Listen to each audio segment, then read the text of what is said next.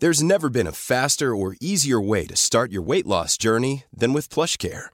PlushCare accepts most insurance plans and gives you online access to board-certified physicians who can prescribe FDA-approved weight loss medications like Wegovy and Zepbound for those who qualify. Take charge of your health and speak with a board-certified physician about a weight loss plan that's right for you. Get started today at plushcare.com slash weight loss. That's plushcare.com slash weight loss. plushcare.com slash weight loss. There's never been a faster or easier way to start your weight loss journey than with PlushCare. PlushCare accepts most insurance plans and gives you online access to board-certified physicians who can prescribe FDA-approved weight loss medications like Wegovy and Zepbound for those who qualify. Take charge of your health and speak with a board-certified physician about a weight loss plan that's right for you. Get started today at plushcare.com slash weight loss. That's plushcare.com slash weight loss. plushcare.com slash weight loss. Wow. Nice. Yeah. What you're hearing are the sounds of people everywhere putting on Bombas socks, underwear, and t-shirts made from absurdly soft materials that feel like plush clouds. Yeah, that plush. And the best part? For every item you purchase, Bombas donates another to someone facing homelessness. Bombas. Big comfort for everyone. Go to bombas.com slash ACAST and use code ACAST for 20% off your first purchase. That's bombas.com slash ACAST. Code ACAST. Like Zoe, mama, I go Relentless. What up, Zoe? Relentless. What up, Zoe? Relentless. What's this? What's what? What was all that? What, what- what's going on here? That's me dancing. I didn't. I, did- I did not get the memo. On It's me this. dancing because we. 'Cause well, we it's me what? it's me dancing because Well, you got the dance about Zoe. it's bittersweet because it's our season finale, It's last one of 2021. last one of 2021, and I think this, not think, I know this actually is our best season that we've had so far. And I am happy dancing because you know we're wrapping it up in a very positive way. Ungentlemanly. Yeah, and um, little secret: we just came out of a meeting to plan 2022 and Big up meeting. season three. So I'm excited to wrap up this season and have people excited for what's going to come in the next couple weeks. So that's why I was that's exciting. swinging my arms and dancing. What's happening the next few weeks? Big Yeah. announcements and whatnot. Yeah, coming out of that meeting was, um, it was eye opening and it was exciting. It was eye opening. Yeah, I think it was eye opening. You learned some things. I think so. Okay, I learned some things too. Let's Did you? cheers to that then. Cheers. Cheers to uh, this past year. cheers to this past year. Cheers to episode 19. It's either 19 or 20. I think it's 19. I don't think we hit 20 this season. Yeah. Cheers to episode 19. And, you know, thank you for doing what you do for this podcast. And Me? Yeah, you. Oh, th- oh, that you're talking to me. do you want me to give you your flowers? Yes or no? No, I. I'll take the flowers. Yeah, Yeah, take the fucking Okay. flowers. I didn't know that's what we were doing. Thank you. Thank you for, you know, doing what you do and putting up with my bullshit um, off air and behind the scenes. Um, you know, and also being supportive and experimental and everything. You know, we gained 13,000 TikTok followers in just this season alone. Well, thank you, Zoe. Yeah, and we we're breaking crazy records every single episode, Mm-hmm. and you know, I just appreciate the work that you do. Hopefully, you get some gyal. I know you have more visibility, and the, the girls are the light skinned lovers are looking for you. So Light skinned lovers. I mean, Oh my we'll see. I hope everyone thinks that my podcast is going to bring them relationships. so interesting to see how this podcast brings you a relationship. Clearly, That's not what we're. Oh man, this makes me sound like. we just podcast for the niggas and the bitches. No, I just We- seen we this girl. I was like, oh, she got she got a friend. Oh, okay, no, yeah, I want to be associated We with that. We just need some visibility. We're just you we- just happen to be good at podcasting. the so, only yeah. reason why we podcast is we hope that one day we'll reach someone who's actually interested in us and wants to be in a relationship with us. That's the only reason why we do this. Yeah, yeah, for the bitches. For the niggas, Bitches, nigga. for the bitches and the That 50 niggas. But regardless of that, yeah, how you feeling I feel really good. after um after the the the year we just had? You know, Mm-hmm. um, lots of things going on. Uh, you know, in today's society, Mm-hmm. in pop culture, between you know, just everything. So, what- what's on your mind? Have you been going out? You got any crazy stories? What's Uh, people like knowing the world is Zoe? You know, so how you feeling? I don't think I have actually surprisingly in the last two weeks I don't have any crazy stories per se. Um you know, like I said, I still dibble and dabble and go out and have a few drinks with my friends, but I haven't had anything like crazy happen to me like I usually have, which is a first. Um, but you know, uh, Toronto is basically going to go on lockdown. They kind of basically took away our New Year's Eve because we, I know, Like literally. like literally. So anyone who doesn't live in Toronto, um, our premier announced that basically clubs can only operate at 50% capacity and restaurants and nightclubs and bars cannot serve alcohol after 10 p.m. and restaurants have to close at 11 p.m. So I, I they basically just said fuck you New Year's Eve. Um and I don't know. I love New Year's. Like New Year's is my thing. yeah, like feel like- every New Year's, I, I go out, I get dressed up, I go to like a nice dinner with my friends, and you know I either find a party or we throw a party or something. So You're more of a New Year's gal than a Halloween gal. I am definitely more of a new. Because the thing is, I just love New Year's Eve. I love the idea of like starting a new year. Yeah, I yeah, love yeah, the whole deal of like January first and like ending a year and reflecting and setting goals and all that stuff. I really love New Year's Eve and like going into a new year. Um, so it's upsetting for me because I'm like, yo, I have like a really good tradition going with New Year's Eve, and I feel like our premier Doug Ford just completely just shit on it. Fucking Timbit. Yeah, so I mean, from a reflective point of view, 2021 was It's crazy because we started 2021 like this. yeah, We and we're started in a ending lockdown. it. Like we started 2021 in a lockdown. Sorry, and then we opened up like pretty much all the way open and We now we're we were outside, literally outside traveling all the whole 9 yards Mm-hmm. and now we're back in this closed lockdown. But I'm personally not like too concerned with like the variant. You know what I mean? Yes, I case what's up? Yes, cases are going up, and you know people are testing positive, but hospitalizations aren't as crazy as they were, which is good. I think the death toll is also not as crazy, which is good. Um, so that's what I'm looking at. Because at the, like at the end of the day, it's winter. Yeah. We're in flu, Flu season. season, People yeah. are going to get sick regardless, right? This virus obviously is not going away and will not go away anytime soon. So it just makes more sense for this virus to be more transmissible in the winter.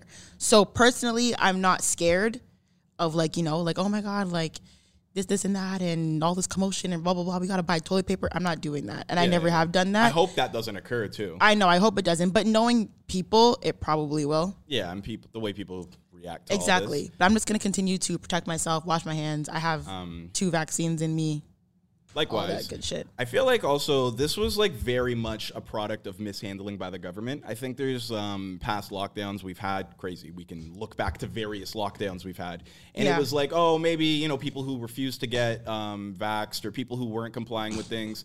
Um, I think there was enough vaccinated people that we this shouldn't be happening. You know, I really feel like the government dropped the ball on this, and that's Mm-hmm. Yeah. what's frustrating the most. Um, that's what I don't know. I was having But this I mean- conversation with my Uber driver, who's like one of these frontline workers that don't get enough credit. You know, people who are driving cars, restaurant workers, cooks, and stuff like that. People are gonna have to that are gonna bear the brunt of this. Yeah. is is terrible.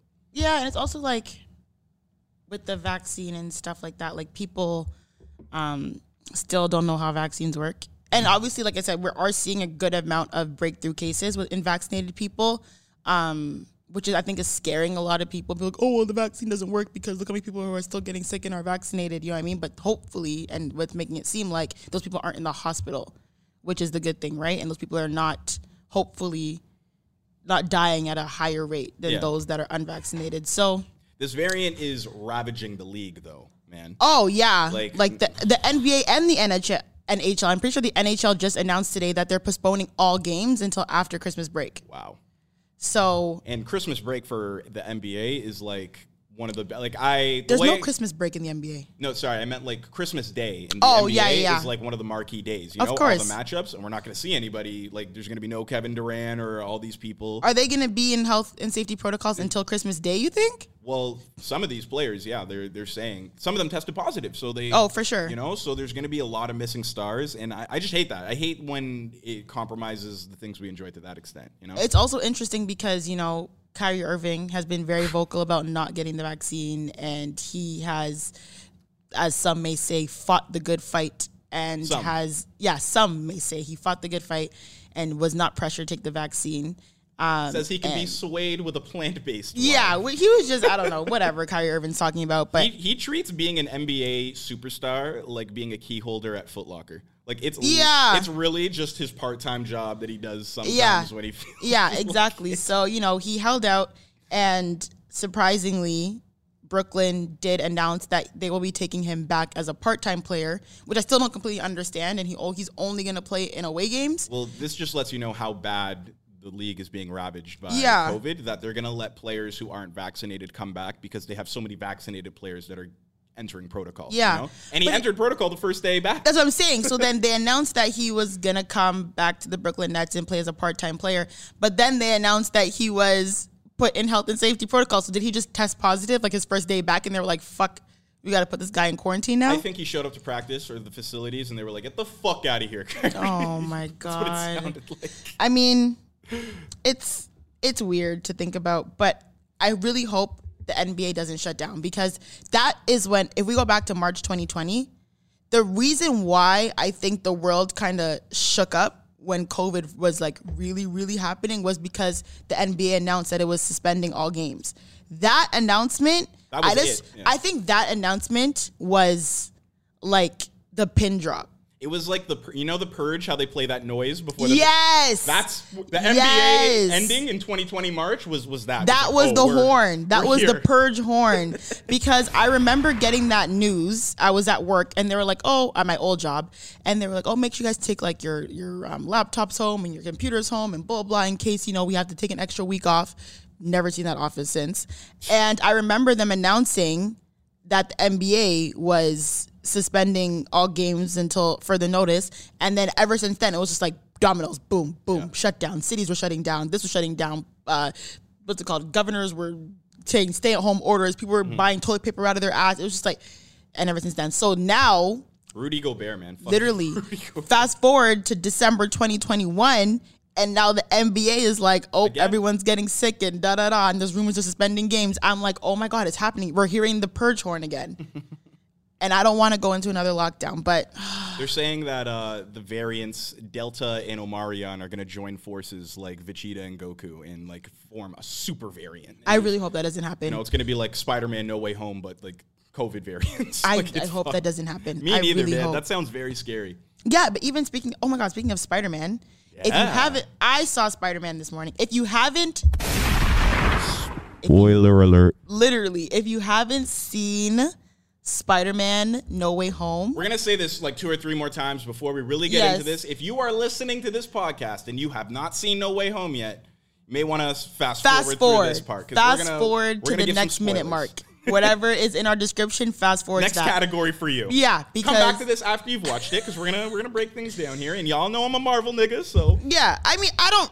I'm a Mar- I like Marvel, you know what I mean? I'm not like a Marvel nerd, but I do enjoy like superhero movies and I did grow up on superhero movies and Spider-Man was one of the biggest superhero movies that we used to watch as a kid, like my sister and I. So um with No Way Home and you know, we heard the rumors. Like I said, spoiler alert. This is the last I'm going to say. This is a up until spoiler point. It's alert your fault at this point. if you are still listening, this is your fault. Anyways, we heard the rumors about we heard the rumors about um, you know, like old Spider-Mans coming back from the multiverse and showing their face, like, you know, whatever, they're gonna fight the good fight, all the Spider-Mans together. They literally like Spider-Man made- dems. Yeah, they literally made this movie like the Spider-Man meme where everyone like the Spider-Mans are playing each other. I think they kind of saw They the meme and was like, let's do this. Did you notice when they did it a few Yeah, times? they did do it Yeah, a few yeah, times, yeah, which I love. yeah. So, in case you didn't realize, yes, um, Andrew Garfield and Tobey Maguire do come back as Spider Man and Peter Parker just from different universes, which I think was so, so, so good. Yeah. Um, and they did it well. and you they did it very well. And like I knew, left, you yeah, the scene where um Ned has like the the magician's ring and he's doing like Yeah, the swirl yeah, yeah. around to like open the portal. Did you know right when you saw him? I saw. So the thing is, when he opened the portal and then I saw Spider Man come out and I heard the voice, I was like, okay, that's not that's not Tom Holland. Yeah, yeah, yeah, I'm like, it's not Tom Holland. It's gonna be somebody else. It's gonna be somebody else. And then it's like, oh my god, Andrew Garfield's in. Yeah, then he takes They off his mask. Spider Man. Oh, this is great. My childhood. Literally, and then he takes off his mask, and it's Andrew Garfield. I'm like, oh, okay, blah, blah. And then I'm like, okay, where's Tobey? Where? Because When you saw, did you see a packed theater? No, well, my well, I went today this morning, so my theater was. You saw a matinee show. I had to go this morning at 11 a.m. COVID has completely fucked up Spider-Man No Way Home because they had to separate everyone's tickets. They had to move everyone around because Okay. now theaters only oc- or what's called occupy at 50% capacity. So I had to go this morning at 11 a.m. to watch it, and my the- there was people in the theater obviously, but there was yeah there was that reaction of like ah.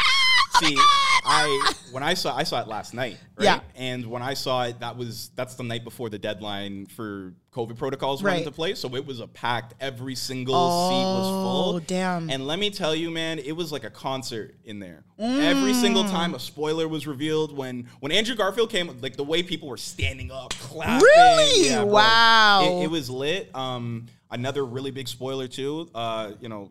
Daredevil was in it, Matt Yes, Murdock. yes. And I thought that, uh, that was amazing for me. Like I could not get over that. Yeah. Um, and I, I really liked that because I felt one, um, you know, these these restrictions just came into place, so I don't know when I'm going to be able to see a full movie theater Mm-hmm. um, and watch a. Sh- and it was like an event. It- you know, we all experienced it together. However, I did feel old as hell because they were like some like teenagers that were like sitting. Me and my I, I went like I, the person I went with. We had to sit in opposite rows because Oh. tickets were so scary. It was like getting Giveon tickets. Oh, Like, wow. it was it was crazy, and they sold out every show. And there was these kids in front of us that kept talking. They're like videotaping the the the con- every moment where people are freaking out. They're smoking, blowing smoke in the air. And I What? just There like, was smoking inside? yes, Who? these kids that were just watching the. They were sitting in front of me. in the Smoking what? A vape pen, Oh, oh. and they're just vaping, blowing it out as if like no one can see it. I remember just Oh my like God. say. I remember like like almost getting into it a little bit with them, and then I remember the lights coming on after and realizing, yo, these are youths. Mm-hmm. These are kids. yeah, Yeah. like man. But um, people need to learn how to act at the movies. That's that's all I wanted to say about that. That kind of compromised my experience, but it was it was an yeah. amazing movie though. I really enjoyed it, and I'll probably, actually, I probably won't see it again because I don't want to have to go through the whole like capacity, like struggle to find 'Cause it was tickets a lot. thing. Yeah, it was, but um. I really enjoyed it, and like I said, I really enjoyed Tom Holland as Spider Man. But like to me, Tobey Maguire will always be my Spider Man because that's the Spider Man that I grew up on. That's Spider Man that I spent so much time watching and like you know what I mean, like engaging with. And we were so excited to Spider Man one, two, Yeah. and three. Um, so yeah, just uh, for nostalgia purposes, I love Tobey Maguire. So like, I didn't. It was funny because my sister was like, "Oh, like you're gonna cry." And I'm like, I'm not gonna cry when I go see this movie. She's like, Oh yeah, you're gonna cry. You're gonna see it, you're gonna cry. I'm like, I'm not gonna go and cry. And then like when I saw Tobey Maguire, I was like, like my eyes started to fill up a little bit, and I was like, Oh bitch, I'm gonna cry. I felt the same thing. Like I didn't like cry or anything, but I did. It was so emotional, like just Yeah. seeing my childhood, like them just on screen like that, and the banter that they had, like the Mm-hmm. little references they were making was so. It was it was fan service. yeah, Don't get me wrong. It was very fan serving, but very. it was i- if there's any example of fan service done right, Spider-Man No Way Home was that. Mm-hmm. There was a few moments that I did think were a little like Jamie Foxx being like. Oh, I thought Spider-Man would be black. Yeah, It's yeah, a little yeah. Like, I was eh, like, eh. you could have done that better. Yeah. Even the post-credit scene. right. Well, we, okay, we won't go that far. Yeah, we won't go that far, but all, all I'll say about the post-credit scene as a really big Spider-Man fan, they could have really hit a home run with that, and I don't think they set it up properly. Well, there were two post credit scenes. Talking the about first the one. I'm talking the first one.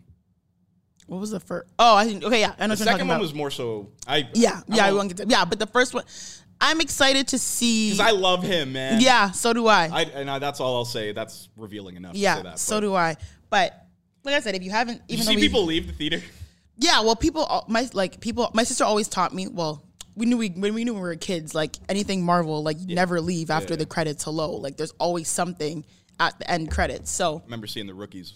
yeah, we out. I knew to sit down You're and stay. here. Exactly. Um, I knew to sit and stay and watch um, the credits, and then my sister googled to let me know that there's two credits that I have to sit and watch. So I sat and watched through two credits, um, but or not two credits. Sorry, there were two end clips.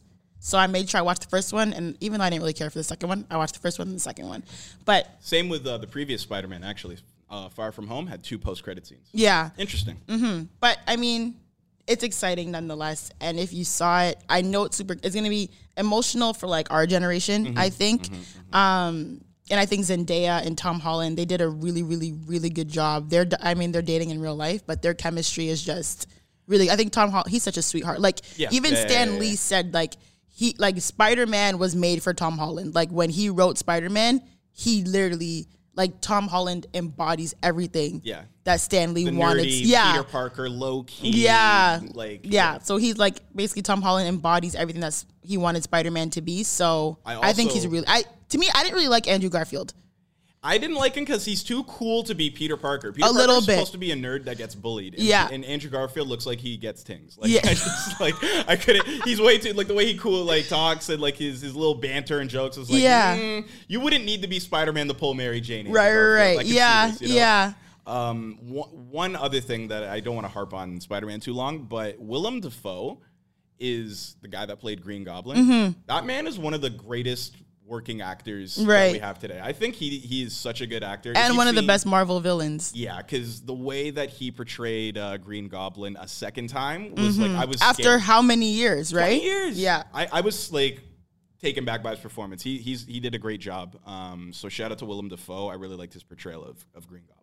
Yeah, but I mean, if you, I guess if you listen this far, then you would know. Hopefully, you already saw it. But if you didn't see it and you listened to the spoilers, go see it for Yeah, yourself. Even we- even if we did spoil it for you, it's still worth seeing. It's still an for experience, yourself. yeah. And yeah, so it's still an experience. And for me, at least, it was a tearjerker. And I'm I'm really glad that this movie's they're supposed to do a billion their first week. I think they're already at 500. So the movie budget was 200 million, and I think they're already made 500 like 87 million dollars. Well, they made they made that back in the weekend. They Oh, for it- sure. It had a top seven opening weekend. Ever. Yeah. So and it's uh, estimated to make a billion dollars its first week. So I really hope they hit that because everyone involved deserves it. It was a really, really good movie, and I liked it a lot. And there will be more Spider-Man movies, so Mm-hmm. like it just sets up for for more. I I love this kind of stuff as a Marvel person. I anticipate it. I do the you know the Easter eggs and everything, and it's Mm-hmm. just great. Um, and Spider-Man, I don't know. Everyone grew up on Spider-Man. A hundred you know? percent, Everyone yeah. can find some middle ground with that nerd that you know almost hides the good things that he's able to. I don't know. There's a lot you can get out of Peter Parker. Mm-hmm. Some people like you know Robert Downey Jr. and Iron Man and Mm-hmm. Tony Stark or whatever, eh, but you know, Peter Parker speaks for another demographic. yeah, it was a good time. Yeah, I really enjoyed it. But I think everyone's, whether you've read a spoiler or not, definitely deserves to watch it. Of course. Yeah. But with that kind of being said, um, or kind of to go into like another topic. So I was talking to some of my friends recently about like, you know, the year is ending and they're talking about like dating and like relationships and all that stuff. And, you know, people are like, oh, like next year I want to like be in love and Cuffing season. you know, want a relationship and blah blah blah. And we are talking about kind of like, I guess like dating standards. Um, and I have a lot of friends who have been involved with men with money, Okay. whether they make their money Legally. ha- legally or illegally. They are involved. I would in- even put it. Yeah. yeah, you know, however they make However they do it. You know? yeah, however they Like make their from- money. Like a man from RC Projects once said, "You can't knock the hustle." Exactly. So however they make their money, um, they do it. So I remember I had a friend like recently. She was talking about like this guy that we both know, um, and you know this guy kind of liked her or whatever, whatever. And she was like, "Oh yeah, like he's okay, like blah blah blah, but like he's broke." And I was like, mm, "What do you mean he's broke?" And she was like, "Yeah, like he's just broke." And I was like, "I don't think he's broke. I just don't think he's like." You know, he doesn't have like scammer, drug dealer money. And she's like, okay, yeah, like maybe you're right. So I was like, okay, so are we becoming so like, okay, so as a woman, right? Like I said, whether you date a man who date a man who has money, it's weird, and I've noticed a lot of my friends do this, or like women that I know do this, right? They get into this kind of mindset that they start to date men who can provide in, in abundance financially. Yeah. And then they start looking at men who I would never call broke, but just, you know, they Are not in that. they make an tax honest bracket. living. Yeah, they're not in that tax bracket, but they still make an honest living, and they look at them as broke. Like they've te- to some women, not all, to some women, those men have become the new air quotations broke men.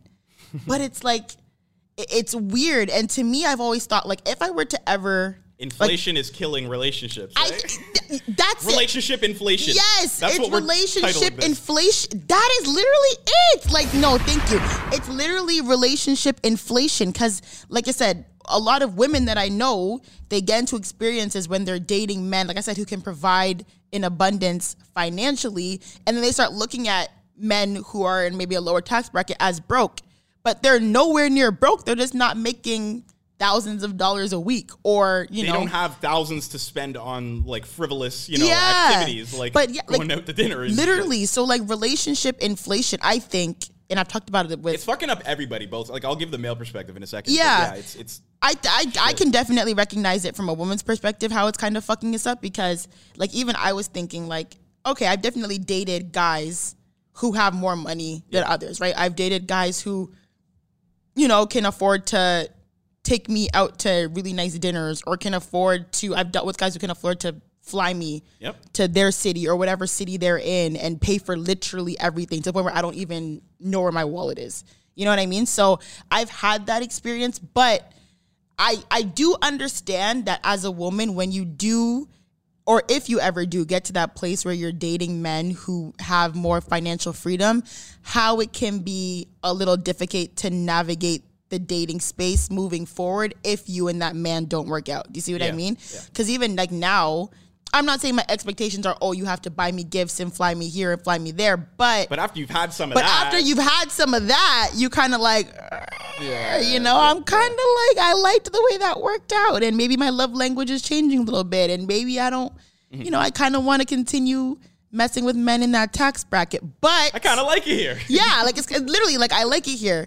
But you also have to be careful not to discredit the men who might not be making that much money. But like I, I see both sides. So you can give it from a male some, perspective. Some women may be like, why? Like, if I can get that, why should I settle for that? Right. But it, I guess what we're talking about is whether that man's broke or not. Right? Yeah. Um, I'll I'll start with um, you know, this. It reminds me of a joke that Chris Rock has uh, famously said about relationships and dating and women's expectations, men expectations. He says that uh, men can't go backwards sexually and women can't go backwards in lifestyle. Meaning Mm-hmm. that once a man has, you know, a certain sexual experience of the relationship, he kind of makes that his standard and he when only he wants yeah when he gets the throat goat, yeah, when he meets the throat goat, it's the like ball all right, juggler. only throat goats from here on out.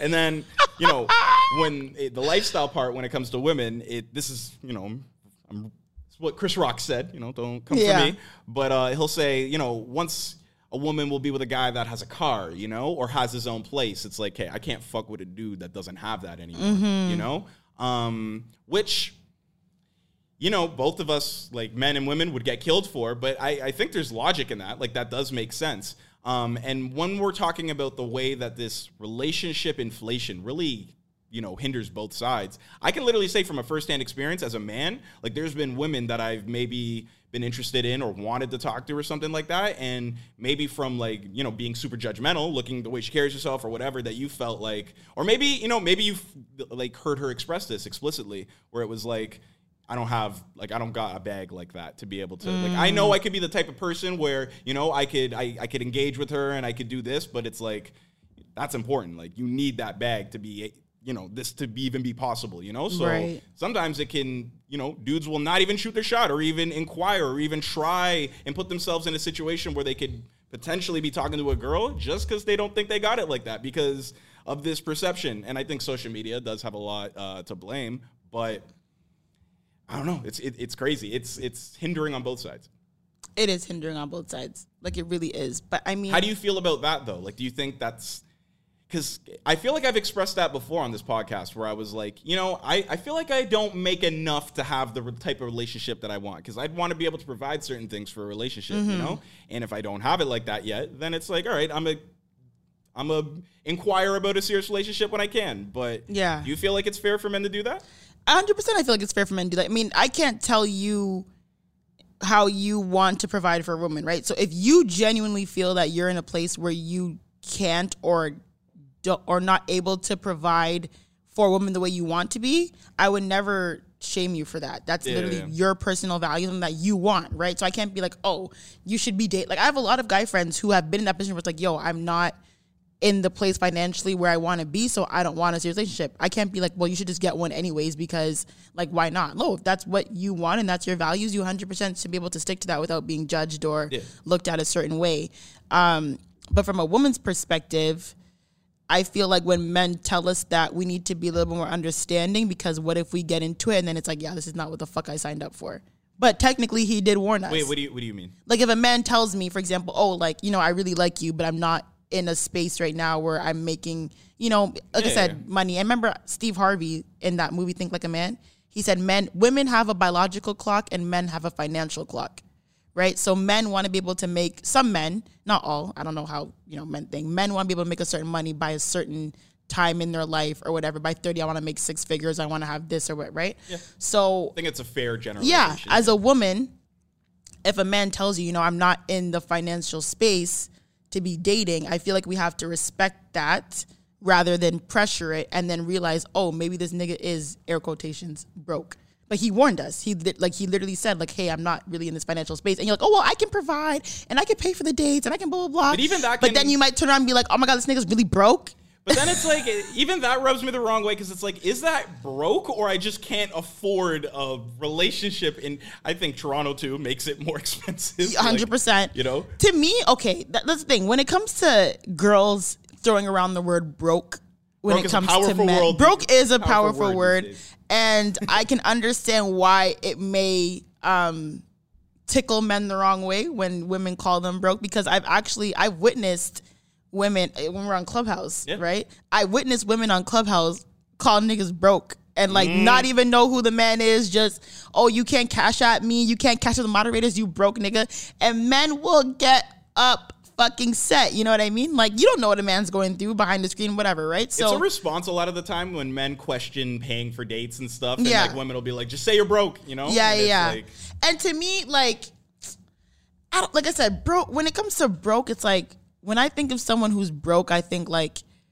you know, like you really, like you're just you're not doing anything, you're not working towards anything, and you're literally just like scrounging by, like. this, this is good. People have different perspectives Yeah. and levels of broke. for sure. And it's like for me, it's okay. This guy is not doing. Maybe he's not working because he is not really looking for jobs or whatever. So he can't afford to. Or no, he puts like I don't know, just things. It's like he's not being financially responsible. He's also not trying. So that is what I would consider like you're broke. Like you know what I mean? Like you you don't have a job. You're not trying to get a job. You still live at home. You don't have a car. You don't. You're not trying to work towards those things. I, I agree. That's broke to me. Well, actually, you know what? There's I, I agree with like that notion, but I do make a slight distinction in my head where actually I'm pretty sure I didn't make this up. I'm pretty another comedian, Dave Chappelle. I'm quoting all these great comedians. Um, he was kind of saying how broke is not having money. Is literally just like your bank. The funds is not there. Yeah. I think like what you just described, like not having the motivation, you don't have a plan to go. To me, that's poor. When you're poor and you don't have like a plan to even get yourself out of this or the motivation. So wait, sorry. Distinguish the two. So that you're saying there's two different things. There's broke and there's poor. Yeah, like I feel like there are two different experiences and mindsets. I feel like broke is when you just don't have it. Like you just don't have that in your account right now. Okay. And then poor is when it's like you're blaming everybody else for not you're waiting for a handout. You don't even want Mm. to dig yourself out of this situation, you know? And I think that mentality, having a poor mentality, that's what I'm calling it. Okay. Um, is what a woman should stay the fuck away from. Right. Okay. know? Fair. Okay. So fine. That is my you- the way I think about it. That's not Okay. So literally, if so, if you are looking at your bank account and you don't have, you literally don't have income, I would consider that broke. Or not, not income. If you don't have, okay. I mean, okay. Let's say you don't have any, like you you have zero disposable income. zero disposable income. Disposable. Meaning your rent and your phone bill is paid and all that, Yeah. but you don't have money to buy pizza on the weekend or go on a date. That's broke. yes. There we go. Yes, what I'm describing. Yes. Yeah, yeah, okay. yeah. That's fine. I mean, That's- it's not fine for me. Yeah, yeah. But I, I'm fine to distinguish that as broke. And I think you should know if you're broke and know not to put you like you know you'll stay broke if you don't, Well, right? I mean, you don't manage that properly. you have to know when you're broke in order to work towards not being broke. Yeah. You have to acknowledge when you're broke, right? Because like when I was in school, That's vulnerability, and, and, we yeah, know when I was in good with that. university and I was also living downtown, I was paying rent. I had to fill my Presto, whatever, whatever. Um, I wouldn't say that I was like I had no disposable income, but disposable income was very limited when I was in university. Like I was on OSAP for school. I had to pay for books. Like sh- things were just like what's it called? Um, all these like what's it called charges were just coming out of my ass. I need to pay for all this different stuff. Oh yeah. Um, so yeah, disposable income was definitely low. I wouldn't call it broke. Like I never like didn't have anything. Like I could never like not buy food or whatever. Yeah. But things were tight. Disposable income was very tight. So me, I would never want to go also, but I was like a literally like a student. Not a mm. starving student, but I was a student. You know what I mean? When you're usually when you're a student, funds are different. You're working part time, you have to go to school, whatever, to maintain a certain GPA. Even like, how old are you now? You're 25, 26. Like, yeah. 25. the- Don't the- age me. Sorry, my bad. 25. 25. Zoe is 25. but the perspective that you have in order to problem solve now is different than when you're 21, 100%. 22. Like you know, like if you knew now, like knew Yeah. then what you know now, right? Mm-hmm. You'd you'd be able to manage that better too. hundred percent. So yeah, I would agree that yeah, broke is once you've handled all the necessities, having no disposable income. That is broke, and I would definitely advise you not to date if you're in that financial position. But you can be like unbroke, you know? And I, I honestly, like what you just described as being a student, I feel like I've had that make me both. Mm-hmm. I feel like I've been broke because of, you know, OSAP and being a student, not having funds and paying for rent and Yeah. textbooks and all these things. And then I've also been in the situation where OSAP is taking money out of my account and Mm. it's like, you're so like paralyzed by it and Mm-hmm. it's like yo like i there's no way i can fix this situation and it's like you're all it's so woe is me and like you don't have this proactive like how am i gonna get unbroke you know Right. like how am i gonna not be in this situation anymore and it's like you're almost like so anybody with that mindset you know i i look at you know broke is your is financial poor is your mental you know your your mentality Feel you. I feel you. Okay, that makes sense. But like even with that, so but it does it hinders the dynamic of relationships it definitely hinders the dynamic of relationships. Like I said, when you said relationship inflation, it's it's really killing Because a girl the might, dating scene now. A, woman may say that a dude that doesn't have a thousand dollars to spend on their, you know, frivolous activities per week is broke. When really Mm. he only has two, three hundred dollars to spend on dinner or something, you know, per Right. week. That may be broke to somebody. Whereas, you know, to another person, if I have three hundred disposable dollars to spend on a date every single week, is whatever, you know.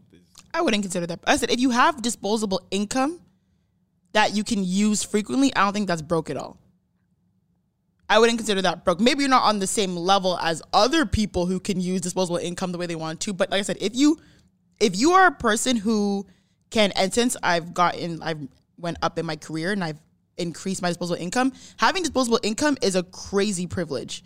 Like I can pay, you I know, damn near say it's it's happiness. it is. It's- like I can it is. pay my I can help my mom with bills, I can pay bills, I can pay off my whatever, give out money to old stuff if I want to, whatever, and still have a decent amount of money to I can put in my savings after even after savings, I can still have a decent amount of money to remember, okay, I want, I want to go to dinner tonight. I want to go to the club tonight. I want to buy myself a new pair of shoes. I want to buy myself a new shirt. I want to shop on SSENSE. So I still have that privilege a lot of people don't have, right? So like I said, having it disposable almost- income to be like, oh well, I kind of want to buy this shirt because I really like it. Yeah.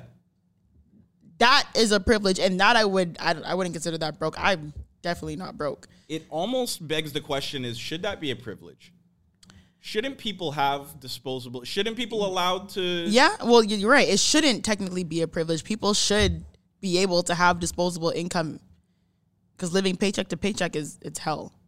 And yeah it, it, it really is Yeah. and i don't know there isn't uh, I- feel like there isn't a lot of sympathy for, for broke people Well, You yeah. know?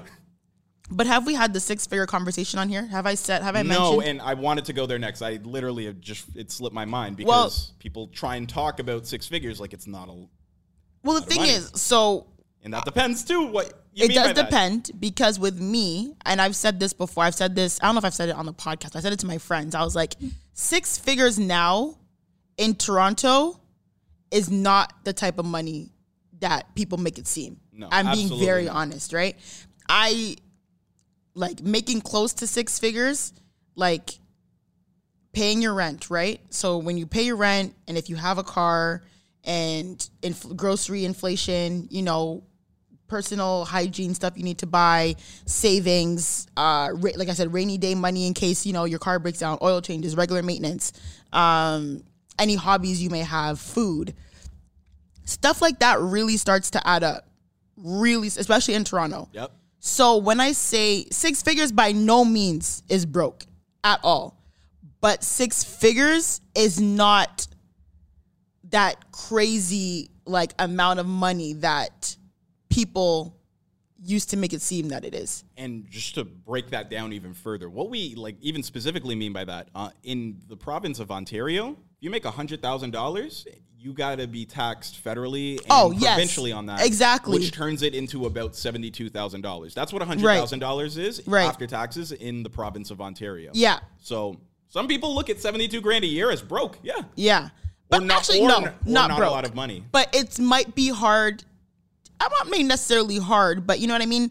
Even if you factor in like kids, If Drake had seventy-two thousand dollars in his bank account, he'd probably consider himself broke, right? That's But why I'm saying it's levels, right? It's it's perspectives. yeah. But I think we, I think people need to get on the same. I, Yeah. I, I would encourage people to get on the same page as what broke is. Having seventy two thousand dollars net usually technically would mean that you have a good amount of disposable income, and I would never consider that broke, right? Likewise. But like I said, is and I'm talking about low six figures. Like six figures can go all the way up to 999, Yeah. 99,000, right? I'm talking about low six figure. I'm talking about maybe like 100, 100k. 120. Yeah, 100, 120k. That definitely is a good amount of money. A lot of people do not see six figures. Yeah, a lot of people do not see six figures in their lifetime Facts. ever. So for someone to step into that six figure mark, it is an amazing accomplishment, but I don't think it's that, yeah, I'm, I'm rich, I'm making six figures. No. You need, when you start to have six figures in your bank account regularly, then we're stepping into a conversation of, okay, you have money, money. Yeah. Yeah. But me signing a contract that makes me 120K a year before taxes, You're just doing I'm good. comfortable. I'm doing good. I'm comfortable. I definitely have disposable income. I'm not struggling, whatever. But can I maybe afford to do, you know, like everyone's different. Maybe factor in kids and all that stuff, right? Yep. Yep. You don't know. So yeah, that money on a parent is different than on a you know Then on six single person, hundred percent. Like me making six figures, I'm comfortable as fuck. Yeah, that's a comfortable nice as fuck. If you have three kids and you make six figures and you're by yourself and you don't have another partner, Eh. you may be really. Str- you may have to get a second job. Yeah, you may be strapped, especially just in the economy that we live in in Toronto. You may be strapped. I think that's a tragedy. Like I really think, like what you're saying. We, talked about the mentality of broke and poor. Like I really think it can be the difference between happiness. Like when people say money isn't happiness or whatever, I I disagree because I feel like if you have money, these Niggas things, with no money act like money isn't everything. and that is a bar that is facts. I hate you said it right when I was Because- saying, fuck you. Because like I said, literally people with no money act like money isn't everything, but money is it is.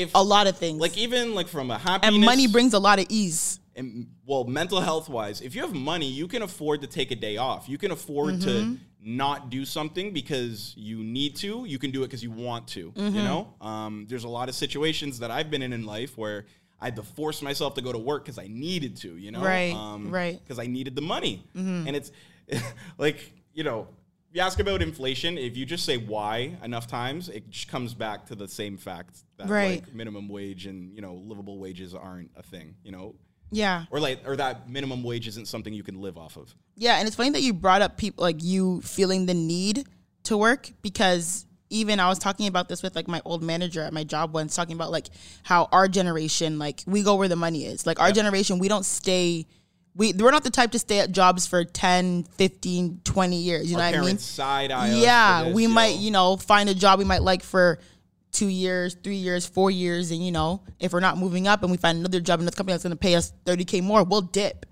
Our, our parents' generation really didn't do that. A lot of our, my mom and people in my family, and even like my friends' parents, they've been at their jobs for the last 20, 25 years. I work with people who have been with the company I work for for twenty years plus Yeah.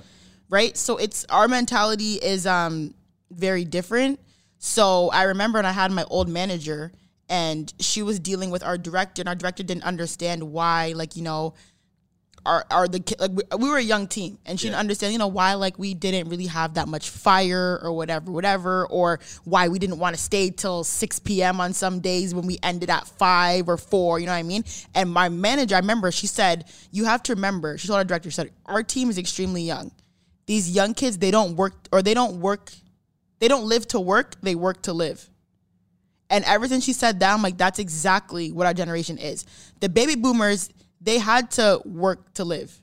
You know what I mean? They had to work. They need to go to work to make a living for their kids. They need to go to work to do this. But our generation more, we just go to work to be able to pay to do the fuck shit that we want to do outside. Yeah.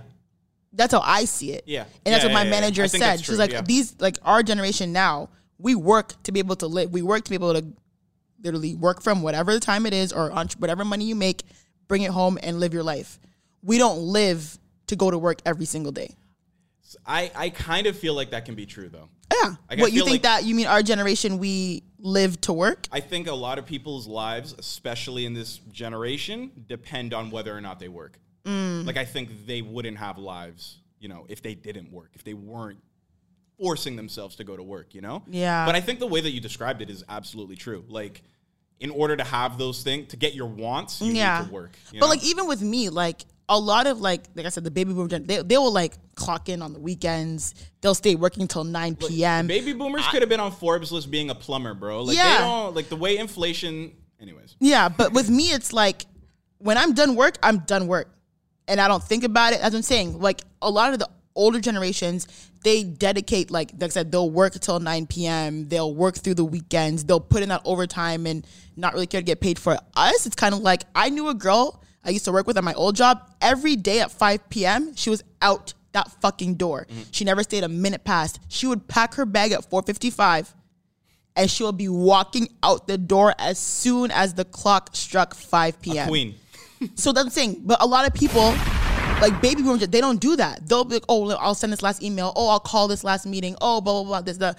And our generation were like, no, like, oh, I work a nine to five. I'm done at five. Because they got, and I'm a dip. They got livable wages when they did that. They when they would do that and bust their ass, they would have enough money to buy a house after. You Yeah. bust your ass. But I mean, now- we do too. Yeah, we bust our ass, but you can't buy a house even after you got a amount of money you need to buy a house now. You know that's why I mean. Yeah, like, the- depending where you want. the inflation has made it so that we have to or we have to live to work. I, I would choose that term that phrasing. Mm. Because I feel like it for a lot of people it's like that. Yeah, I mean, I guess. I mean, I think I'm more of a person. I work to live for sure. Like my job does not. I don't designate my life to my job. Like I said, I don't stress about it. Like once I clock out, I don't give a fuck. Yeah. Oh, I don't clock out, but like once I close my laptop or I stop working or whatever, I, I, it's not on my mind. I'm not dwelling. Like I know a lady I work with who's a little bit older than me. Like like I said, she'll work through the weekend. She'll work till 9 p.m. Like she won't sleep about certain things. Like she'll have vacation booked, but then she'll cancel it because she doesn't want to leave the. T- and I'm like, bitch, fuck that. Like if my vacation's booked, I'm going. Yeah. I don't give a fuck what the team has to do. Like that, we're adults here. Like, you know what I mean? Like figure it out. So I'm saying that's what I mean. Like I say, like I work to live. Like I go to work, I make my money, and I put that money towards my outside life and, what I need to live. Okay, yeah, yeah. And this, like what you're saying, is more of a nuanced, you know, sort of perspective. Yeah. Because our the older generation wouldn't have thought that.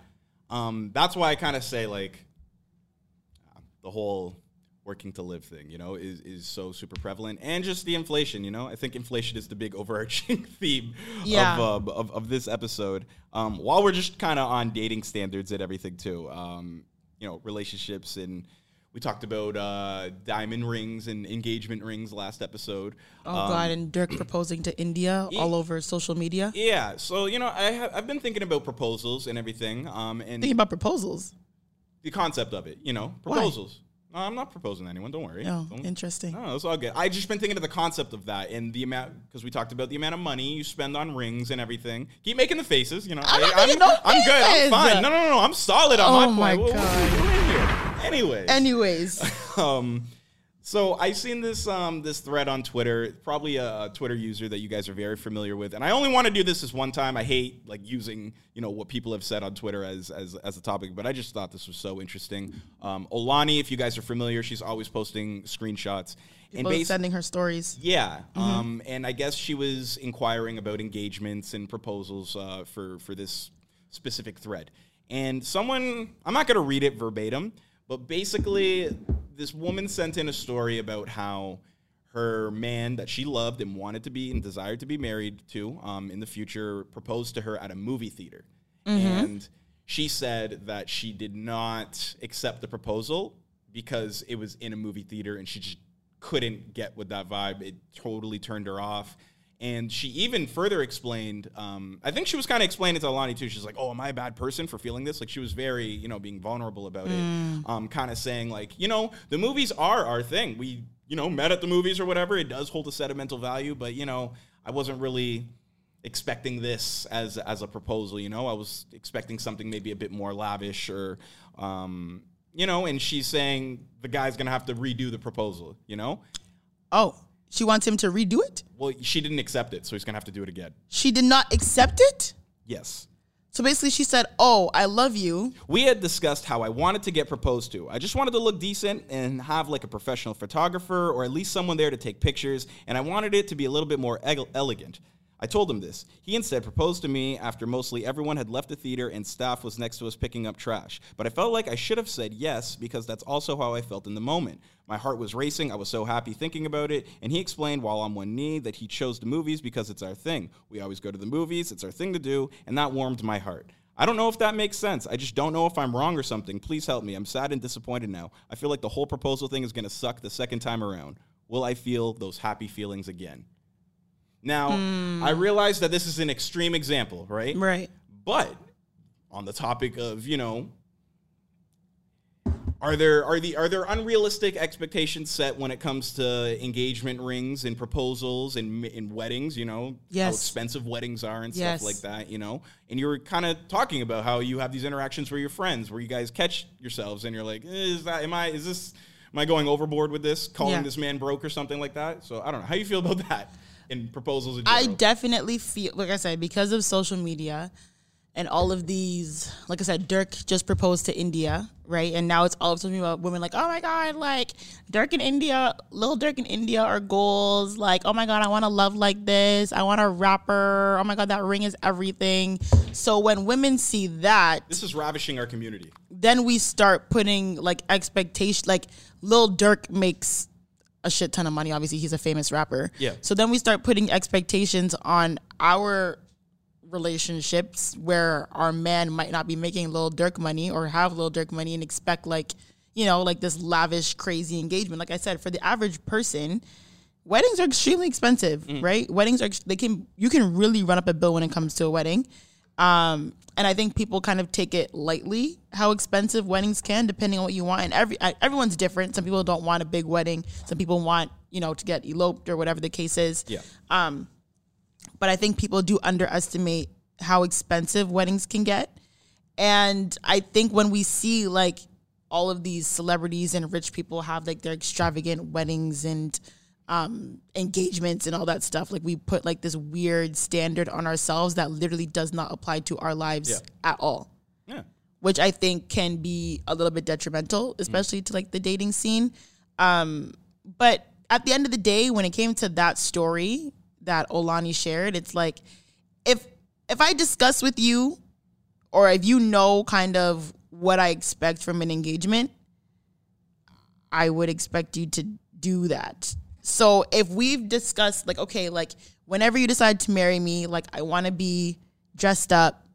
I want to have someone there to capture the moment. Which she said that Exactly. right? Exactly. So is this that crazy? I don't think it's that. Like to me, it might be a little crazy to ask him to redo it because to me, it's like the moment's gone. you know what I mean? yeah, like I already, yeah, like you fucked up already. But she, she's kind of fair in feeling that. Like her, But she her is. feelings I aren't think, invalid, right? Yeah, I don't think so because if I explain to my man and I'm like, hey, okay, so if you know, usually um, couples know or usually a woman knows when an engagement is coming. You know what I mean? Usually it's like, okay, well, We've talked about marriage. You shouldn't be blindsided with a proposal. not you shouldn't you should be surprised but not completely like whoa like this was never talked about if we've never spoken about marriage or we've never had you know financial discussions or whatever and you ask me to marry me i'm gonna be like uh, uh, you know what i mean so usually most almost all of the time marriage and proposals are discussed before the actual proposal happens how the proposal happens is the surprise like who's there how he does it that's the surprise right But She told you, him how she wanted it. yeah you usually know when it's coming Yeah. or you usually know maybe the, like it's gonna come this year Mm. at some point, or it's gonna come in the next two years. You know what I mean? So you usually know. Um, and with that, I would hope that as a woman, you kind of express what not ex- don't ever tell him how to engage, but like you know, like I would really like if uh, uh, of like someone's there taking pictures because I want to make sure I have this in the moment. Yeah. please like for me like if i ever get engaged please make sure my nails are done. I'll let my husband or my future husband know. If whatever you propose to me just make sure it's at a time that my nails are done. So if you know you're proposing in two weeks like i don't know just make an excuse for me to make sure that my nails are done or something you know what i mean because i want to take pictures hello with my the ring on my finger Yeah.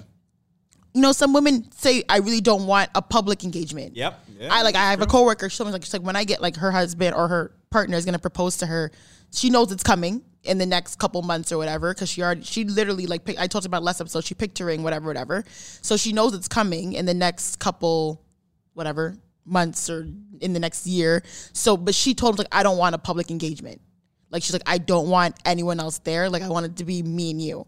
So imagine if he fuck she he does her fucking proposal. Puts it on the jumbotron. At the yeah, Raptors like game. at the Raptors game, like like you're not fucking listening. You know what I mean? yeah, so yeah, if up. this woman wanted certain things and he didn't listen, I think she's fair in her feelings to be like, okay, like we literally discussed this and you did not do anything that I kind of wanted you to. I understand why she might be frustrated, but to Making redo, yeah, to make him do it again, it's kind of like, all right, why the fuck we doing that? Like it's got you, you fucked up. Kind of sucks, babe. You dropped the ball, but whatever. I don't know. I just think that's interesting. You know how like a how a mistake like that or miscommunication like that, not listening to her, can lead to two proposals. Like, Yeah, such a- that's- such an interesting. I don't know. I thought it was But funny. then also like there's the expectation of the cost of a wedding ring, right? So usually the sta- like how much do you think that you should spend on a wedding ring? Um, I think well, there's a whole saying that we're gonna get to, you know, about how much you should be spending on your on your engagement ring. Mm-hmm. To me, the engagement ring eh, or the ring is like a reflection of like her and what she wants. Like I feel like there would be a discussion on what type of ring she wants. So I would know. I feel I would hope that I'd know what kind of ring she wants. Uh, I I don't honestly put a price on that. Like if she wanted, I don't know. But then if she wanted like a crazy thirty, forty thousand dollar ring, it'd be like, ugh. Yeah, I was saying. So what do you expect as a man to spend on an engagement ring for your wife or future I wife? think it depends on my circumstances, but what, what's the common thing? It's got to be a percent. Uh, how much of your salary? the usually the um the standard is it's three months of a man's salary. So whatever you make in a year, take whatever you make in three months, and that should be how much you spend on your wedding ring. So I don't know how to do the math. If you make how does the average person make in Ontario? Fifty seven thousand dollars? Fifty five thousand dollars? Now the a- okay, now I just did a little research here. The average price of an engagement ring is six thousand dollars. Okay. So two thousand dollars a month? So that is That's about fifty K a year, no? Sorry. What it was half of your salary? Or No, three months of your salary. three months of your salary. So if you if the average wedding ring is 6k and technically you're so so that's average wedding ring is 6k. 6 divided by 3 is 2, right? And 2 4 6 so if you make 2000 a month is about 50k. two thousand a month, I think 2000 is it not? No, am I being dumb? No, we're just podcasting and doing math at the same time. We're gonna we're gonna, we're gonna have a mathematician for season three. 2000 a month. No, I'm being dumb. 2000 a month is not even close to 50k. Two thousand times Times 12 is twenty four. 24. So what am I thinking? Hold on. So okay, wait, wait, wait, wait. Wait, what am I doing? So what we're saying is, if- So when you make 50k, how much do you bring in a month? It's not so so fifty thousand divided by twelve is forty one It's like four thousand one hundred dollars. Before tax, though. Yes, before tax. Okay. Okay. Because I'm like, That's bro. important. That is yeah, yeah, yeah. Because. I'm thinking, I'm like, bro, there's no way But someone making 50K before tax is bringing in $2,000 I think a the month. conclusion we're coming to though is if you make less than two thousand dollars a month, you probably shouldn't. You can't afford to get married, right? I mean, no, it depends on the person that you're with. It says on average, It depends on the a person ring that you're six with thousand dollars, and their expectation. and it's got to be three months get salary. you can get a ring cheaper than that. They said the average ring is six thousand dollars. You can definitely get a ring cheaper. on average, if you're not making two thousand dollars a month, you can't afford to get married. Though statistically, this is what it says, right? If the average cost is six thousand dollars and it's supposed to be three months of your salary, three months salary would be six thousand dollars if you made two thousand a month, right? So if you make less than that, maybe you should be holding off on. Yeah, because I think case I think before, yeah, because if you make fifty k after tax, you're bringing in maybe three thousand dollars a month, Yeah, around. I would say about three thousand dollars a month. you need to make fifty k a year to be able to get married Yeah, so that's that's a nine. Technically, you make fifty thousand dollars after tax. after tax, no, before taxes, no. If you make fifty thousand dollars before tax, that means you're bringing in almost mm, three thousand dollars ish a month, and that would also mean that the ring that you would need to buy is nine thousand. We're so bad at math. yeah, this is. I'm sorry, any math. Yeah, everyone who's listening to this is probably like these people are so stupid. Let's talk about colorism. Shut the fuck up. Stop trying to do math. no, literally. So, whatever. That point is so. Yes, with that, technically. And you you gave me some new information today. Apparently, um, oh yeah. Uh, as a man, you're supposed to be given a timepiece bef- on your wedding day. Yes. I've never heard that before. I've heard of that. Google it. I've heard that tradition. So usually, traditionally, that at least I've heard, the man proposes with an engagement ring that should be minimum three months of his salary. Right?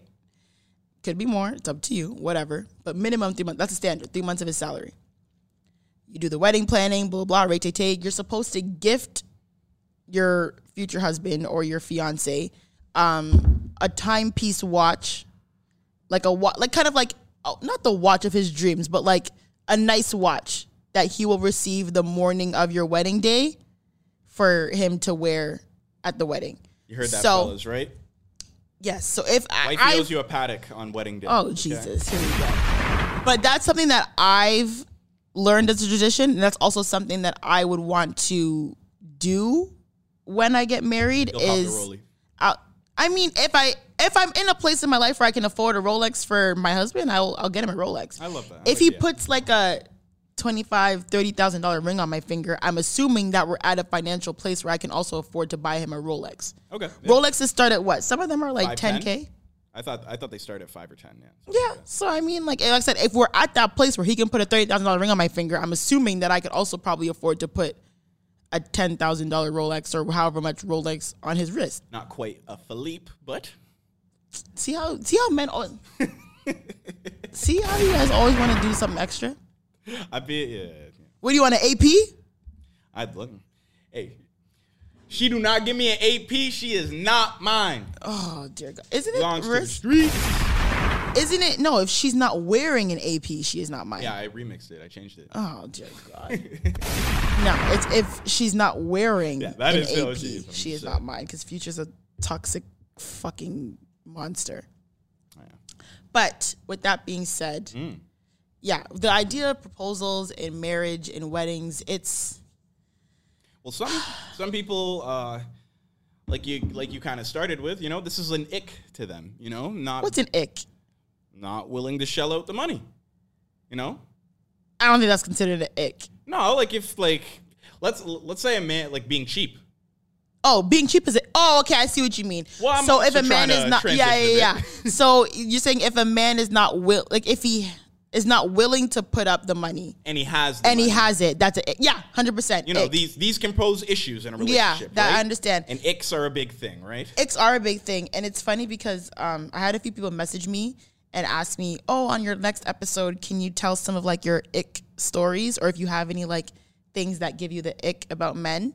Um, It low key sounds like a dude asking that girl to do some due diligence. It's like, yo, get her to talk about the things she doesn't like, so so I, so I know when I slide what not to do. I, Just saying. Yeah, but I mean, the with ick things, it's like at least for me personally. So, I so an ick story that I had. So with me, it's like I notice things when I go in people's houses. Like my mom has always told me, like when make sure your bathroom is like always clean because you never know if someone comes over and people like if you go in some if I go in someone's bathroom, I just notice things. I notice like your toilet. I notice if there's something on your sink. I notice if the mirror is dirty. I notice that there's hair in the corner. Like I just I don't know. I have like a crazy eye for that stuff. Um and I remember I went I spun the block on this guy that I was dealing with once, right? And you spoke about this, I think, before. Yeah. yeah, but I didn't tell the story. You didn't tell it like enough this, yeah. time has gone by that maybe he won't know that I'm telling the story. but it's funny because he like he was like, "Oh, don't talk about this on your podcast," and I was like, "Fuck you, nigga, I'm gonna bring it up Oh, eventually." shit. You're gonna But get a lot more of that. Maybe. Don't talk about this on the podcast. I mean, no, certain things I really don't talk about on the podcast. Like people may think I'm I'm an open book, but some things I really keep to myself. But this one was like a ick because, like I said, I spun the block on this guy that I was dealing with before, and he invited me to his home, and I was like, okay, you know, cool, that's no problem. I can like come to your house, like I don't mind. Obviously, I was going to his home to engage in adult activity. Um, and one thing that really bothered me is that he didn't have like pillowcases on his pillows. So like he brought me into his room and like his pillowcases were just like his pillows were just raw dogging the bed. Like I just and I noticed I'm like, why do you not have pillowcases on your pillows? Hmm. And he was like, oh, he's like, I just use these pillows to, you know, like like pile up to like keep my head up when I watch TV. And I was like, These like, are my watching TV pillows. and I was like, well, why the fuck don't you have pillowcases on them? Like your pillows are just raw dogging your bed. Like I can like why am I seeing the pillow?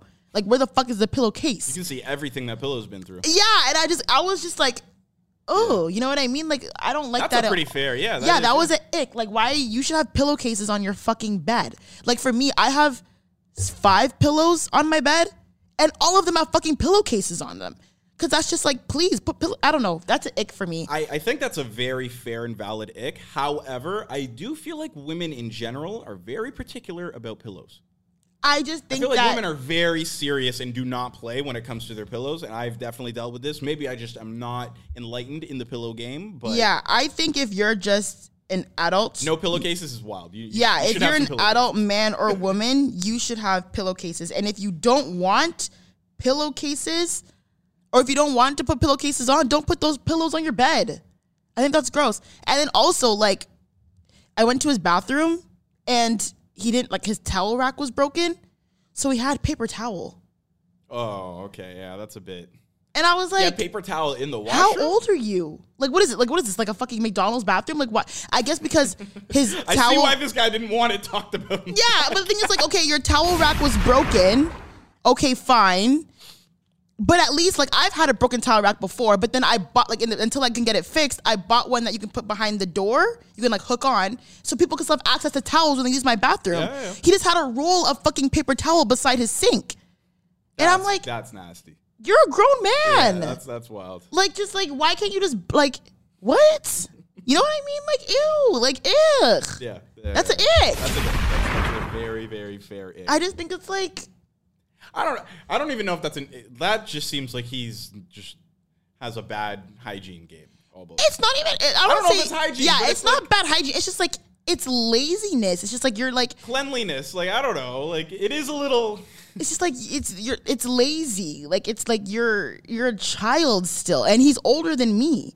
So it was like okay, like you're older than me. Like you don't have fucking pillowcases on. Like you have a roll of fucking paper towel beside your like my laser lady, for example, keeps paper towel in her bathroom because COVID. Like she doesn't want all of her clients using Yeah, the same towel. So that makes sense. She's a fucking business. Yeah. So she has paper towel when you go into the bathroom, so you can like dry your wash or wash your hands and dry them and dispose of it. You, you- this is your home. When you say paper towels, you mean like sponge like towels? Like, Yes, he had a roll of paper towel.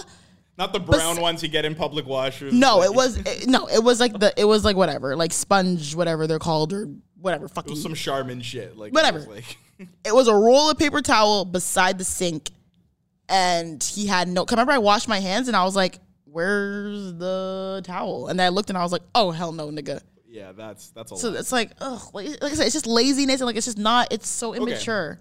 Icks, okay, that I think is so fair and valid. But when we talk about icks, I feel like sometimes um, there are times where we have icks, and maybe we feel like, oh, am I doing too much with this? This is, is this valid? Am I okay to have this ick? I Have think ever- mine's a valid do you ick. ha- have you ever felt the ick and been like, I don't, am I kind of reaching here? Am I doing too much? Am I being, you know? well, yeah. Remember how I said guys who have fur on their coats give me the ick? this is a great. that one and I'm not, I'm not bringing this up again because I'm not I'm not going into that. That one to me, I, I I genuinely understand why. Okay, I'm pushing it. Like you're being very No, but, like, extra. if that's how you but feel, to me, it's just like I don't know. It just it it icks me when I see guys with like big fur like on their jacket, all like coming down and all. I'm like, ugh. Even if it's a goose, ah, take the fur off. I don't know. I don't like it. that's funny. I don't like it. Be a man. You don't need a winter jacket. no, I'm joking. I'm joking. No, where would, but to me, it's just like, like, why do you want to have like this big, like this big fur on your jacket? Mm-mm, I don't like it. It, it is, you know what? There, there's a valid point there too, because it's like when you put your hood on, you know, and it's cold or something, and if let's say you actually are walking outside, like that fur isn't like, what's that fur doing? Like it's not making you. Technically, the fur is supposed to like you know like protect your face like from like wind and like snow. Like you know what I mean, it adds like an extra no, I've been broke. I've had to walk in snow, in below, like yeah, wind, snow. But to me, I just fur feel like there's, helping. I just feel like there's like so many nicer men's jackets that don't have fur on them that I really really like. So when I see like guys with like these big like bomber fur coat, I'm like, ugh, I don't like that. I don't like that. Drake re-release a new eight hundred dollar Canada Goose every year, and they all have fur on them. Yeah, but uh, take it off. I like when guys have like you know, like Yeah, the, what's your jacket of choice for a man then? um. You like leather? You like a pea coat? Well, it Like depends bomber on it depends on the occasion. Okay. So I don't mind a little peacoat, you know, if we're going out, but don't make it like that that corny peacoat that all the guys do. the like, the, one, yeah, no, no, no. Get a little, yeah, do something different. So you you're know, saying niggas can't pull up to a date with you with the camel trench and like a gold chain with the black? Ah, no, no. Give me something else. Give me, give me something else. Nah, with the with the, the Chelsea boots and the and the camel trench with the turtleneck and the gold. No. I think it's elite, but it's I think we can mix it up a little, fellas. even try a new color. Maybe get like a navy, a nice dark brown, a nice gray. That's the thing, though. A, a nice camel like trench No. pico looks nice. You're saying it's been done too much that you can't even enjoy the it niggas anymore? wore it out. Blame yourselves. You guys really pushed it out, Hey, but I don't black, like it. But I don't know. That's, Yeah, something else. Try, like I said, try a new color, something. Um, but even like, yeah, it's just jacket of choice. Like I like when guys have like just like a nice, just like it's a nice jacket, you know, like a nice jacket. you like leather? What do you mean leather? Because I don't know. I feel like leather jackets are very poignant. Like a guy, like a man wearing a leather jacket sometimes is like.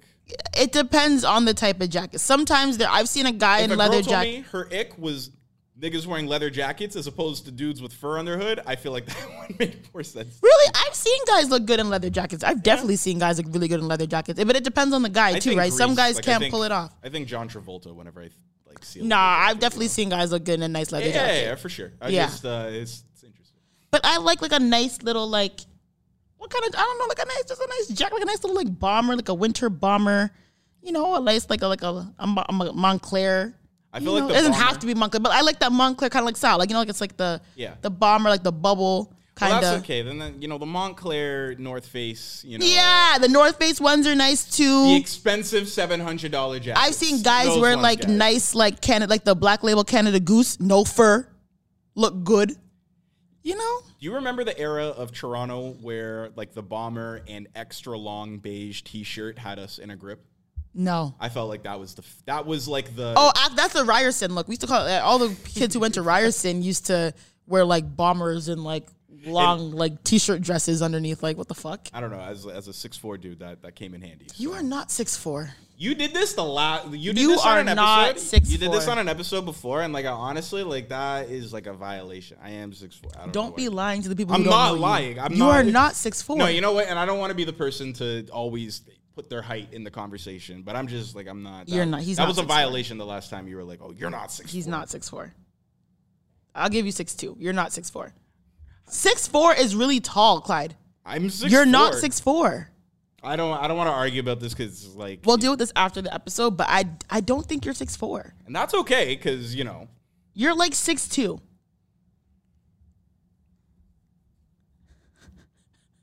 Do you know how tall six four is? Yeah. There's basketball. There's people in the NBA who are six four. Name an NBA player that's six four.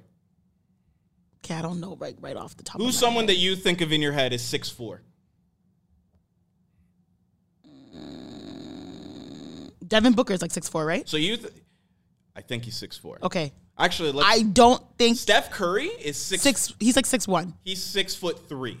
No, Yes, he is. Cap. This is what I mean. This is what, women Cap. don't understand how height works and everything like that. They do not understand the distinctions and everything. Steph Curry is six foot three. Steph Curry is How not tall? six three. How tall do you think Fred VanVleet is? I've seen Fred VanVleet in How real life multiple times. How tall do you think Fred VanVleet is? He's about six, six flat, maybe. Maybe. Maybe. Maybe. Okay, no, not maybe. I'll give him six. He, nah, uh, Fred VanVleet is maybe six feet. Like he could, if I saw Fred VanVleet in socks, he might be 5'10", 5'11". Yes, yes. So I every time I've seen Fred VanVleet, he's been in shoes, and I and I think I've been in heels, but I will give him six feet, five eleven ish. But he's not. No, I don't think Steph Steph Curry is not six three. No, Steph Curry is about six one, six two max, and I'm talking six two in basketball shoes, not six two flat foot. So Steph Curry is 1.88. Just do Steph Curry height and feet, because I really don't think it's what is it six Two. He's six two. Okay, yeah, six. I said six two max. You said six. No, I said Fred is six. Okay, six six one six two. I think I think Steph Curry is six two in basketball shoes.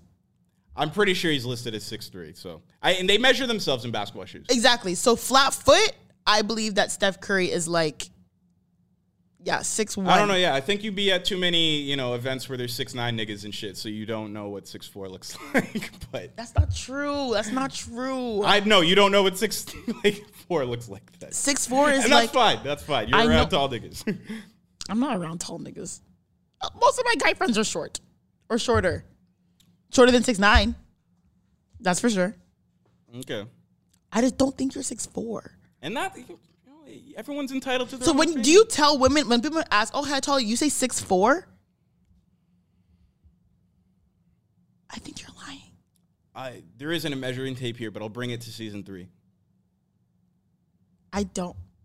Honestly, when we stand up after this, I'll I'll figure it out. I think you're like six two. And Maybe you six- know everyone's entitled to. So you're telling me you're as tall as Devin Booker? Yeah. Hold on. Let's make sure Devin Booker is six four. I'm trying to think of who else I know that's six four. Devin Booker's like I think he's about six four, maybe six five. No, I'll give him. I don't think. He, I think I'll give him six four. Search Devin Booker height in feet. Yeah, Devin Booker's six four. Yeah. So you're telling me you're Devin Booker's height? Devin Booker's small, bro. Like He's not league. small. In the NBA, six foot four is. Dwyane Wade is six foot four. okay, but Devin Booker's not small. Six foot four is okay. Yeah, Six it- foot four is a like that's a real that's a general- pretty yeah, tall. yes, I meant in the MB, in NBA terms. That's still not bad In terms with everyone else he's playing with and stuff like that, he's I'm not. He's not small. He's average. Yeah, six four is like average average. height of the NBA is six seven, No, six seven. six five, I think. I don't know. Now I'm Six- now I'm yeah. saying numbers. Now like you're that. just talking out loud. No, but he's six four. Like that's not like I don't know. Go Because see him. think about go it. see him matched up with a shooting guard that's six foot six or six seven. He's looks little. LeBron James is what six seven, Six nine. six nine? Yes. and he's tall. Like Yep. he can, he's considered tall in the NBA. He's he- I don't he's uh, six. Kevin. Durant's like fucking seven foot. He's like Well, that's huge. another thing too. Like he won't like Kevin Durant gets upset when people say he's seven feet because he's oh I'm six eleven, you know, and he Oh, whatever. Fuck off. Yeah, but he's he's whatever seven foot. And I've I've seen Kevin Durant. Like I've stood beside Kevin Durant. He's fucking huge. Giannis is what six ten, Same height, yeah. six eleven. Yeah. That's but this thing, those are cons- they're considered larger players. Like when they describe Kevin Durant, Giannis, LeBron, they consider them to be larger players. The reason why. LeBron's a phenomenon is because he has the athleticism of a nigga who's six ten. Yeah. So Devin Booker being 6'5 is not small. He's just average Yes, basketball. I, I'm saying a, a dude that's 6'5 in comparison to an athletic specimen like LeBron James is small. no, because LeBron James is looked at as large. So because Le- he is large. He's not looked at he period. He is he is large, yes, but they always describe him as, you know, the one of the larger scale basketball players. He's on the larger side. So if they're already describing him as being larger, that means he's above average. So Devin Booker would be like average. And then smaller would be like NBA. Steph yeah, for the NBA smaller would be like Steph Curry, Chris Paul, like your point guards, Fred VanVleet, like those would be considered smaller NBA players. Devin Booker would be average, and then when you get to like the LeBron, Anthony Davis, Kevin Durant, uh, Giannis, those are larger. I rest my case when it comes to NBA height. Don't play with me. What's this? The Relentless Diaries. What do you mean? What is it, Relentless? Anyways, the Zoe Show. Daily dose of Zoe. That's exactly what it is. But don't play with me when it comes to height, because you know I. I do. I you don't. You clearly don't understand how it works. I do understand how it works. clearly have a bad metric of it. No, because I and that's okay because you're around tall people. And that's that's okay. I love a tall man, and I just, I just know, I just know. And I also love basketball, yeah. and I know. I and you know what? I think um, yeah, you do love basketball. I, I think there's a lot of uh, women, especially, who may, you know, be tweeting about this and that, and they're not really in the know. You actually be tweeting about the game and stuff. Like you you know hooping and stuff. So I, Like I uh, know what a pick and roll is. Yeah, no, no, no. Even more than that. I know a Like, screen. yeah. I thought you. I remember when I I, know field goal percentages. before we started the pod. I thought you were like an avid hooper. Like I thought you hooped when you were Really? younger because of the stuff you tweet about ball. Yeah. It's crazy because every guy that I talk to about ball, they're like, "Oh, so did you play in high school?" I'm like, "Yo, I can't play basketball for my life. And you're- I'm shit." your energy comes across as like someone who played really competitive sports and is like Well, yeah, I played sports. Like I Yeah. played rugby, I played volleyball, I played you know flag football. But rugby, I was the most com- like serious with, and like I said, I just I just like competitive sports was like my thing. I ran track and field. Like I just know sports. But when it came to basketball, like my dad was a huge basketball player, Yeah. so. Like you know, I used to watch the NBA with him as a kid. Like I remember, like every night he would like blast. Like our family room in our old house was upstairs. I just remember, like every night, like we went to bed, he would just like be like playing like NBA games on like level 500 in the family room, and I could hear it from my room, and I'd like go and sit with him and watch the game or whatever. So like my dad used to watch ball and everything, and I used to watch basketball with him. I just continued watching it. Like went to like you know elementary school, high school, and I really started getting more into it in the last maybe like five years or so. Um, but I always used to watch basketball, but I couldn't like I never played, and I was That's so interesting. yeah, and I'm five seven now. Like I'm I'm still above average for a woman, but I'm five seven. But back in like elementary school, high school days, I was considered tall. Like I was one of the taller girls. Were you five seven early? Yeah. Yeah, like I you- don't think I've grown in years. Yeah, exactly. But I think in high school I was about five seven, which is tall for a girl, right? So um even elementary school I was like I was, I was always one of the taller girls. So they used to try to make me play basketball and I just could not pick it up. Like I sucked. Really, eh? I was traveling 24/7. I didn't understand like trying to do a layup was like hell for me. Like I just didn't One two like yeah, like I was like, oh, put your put your knee up and then do what with the same hand? Like what? I don't get it. Like finger flick off the wrist? No.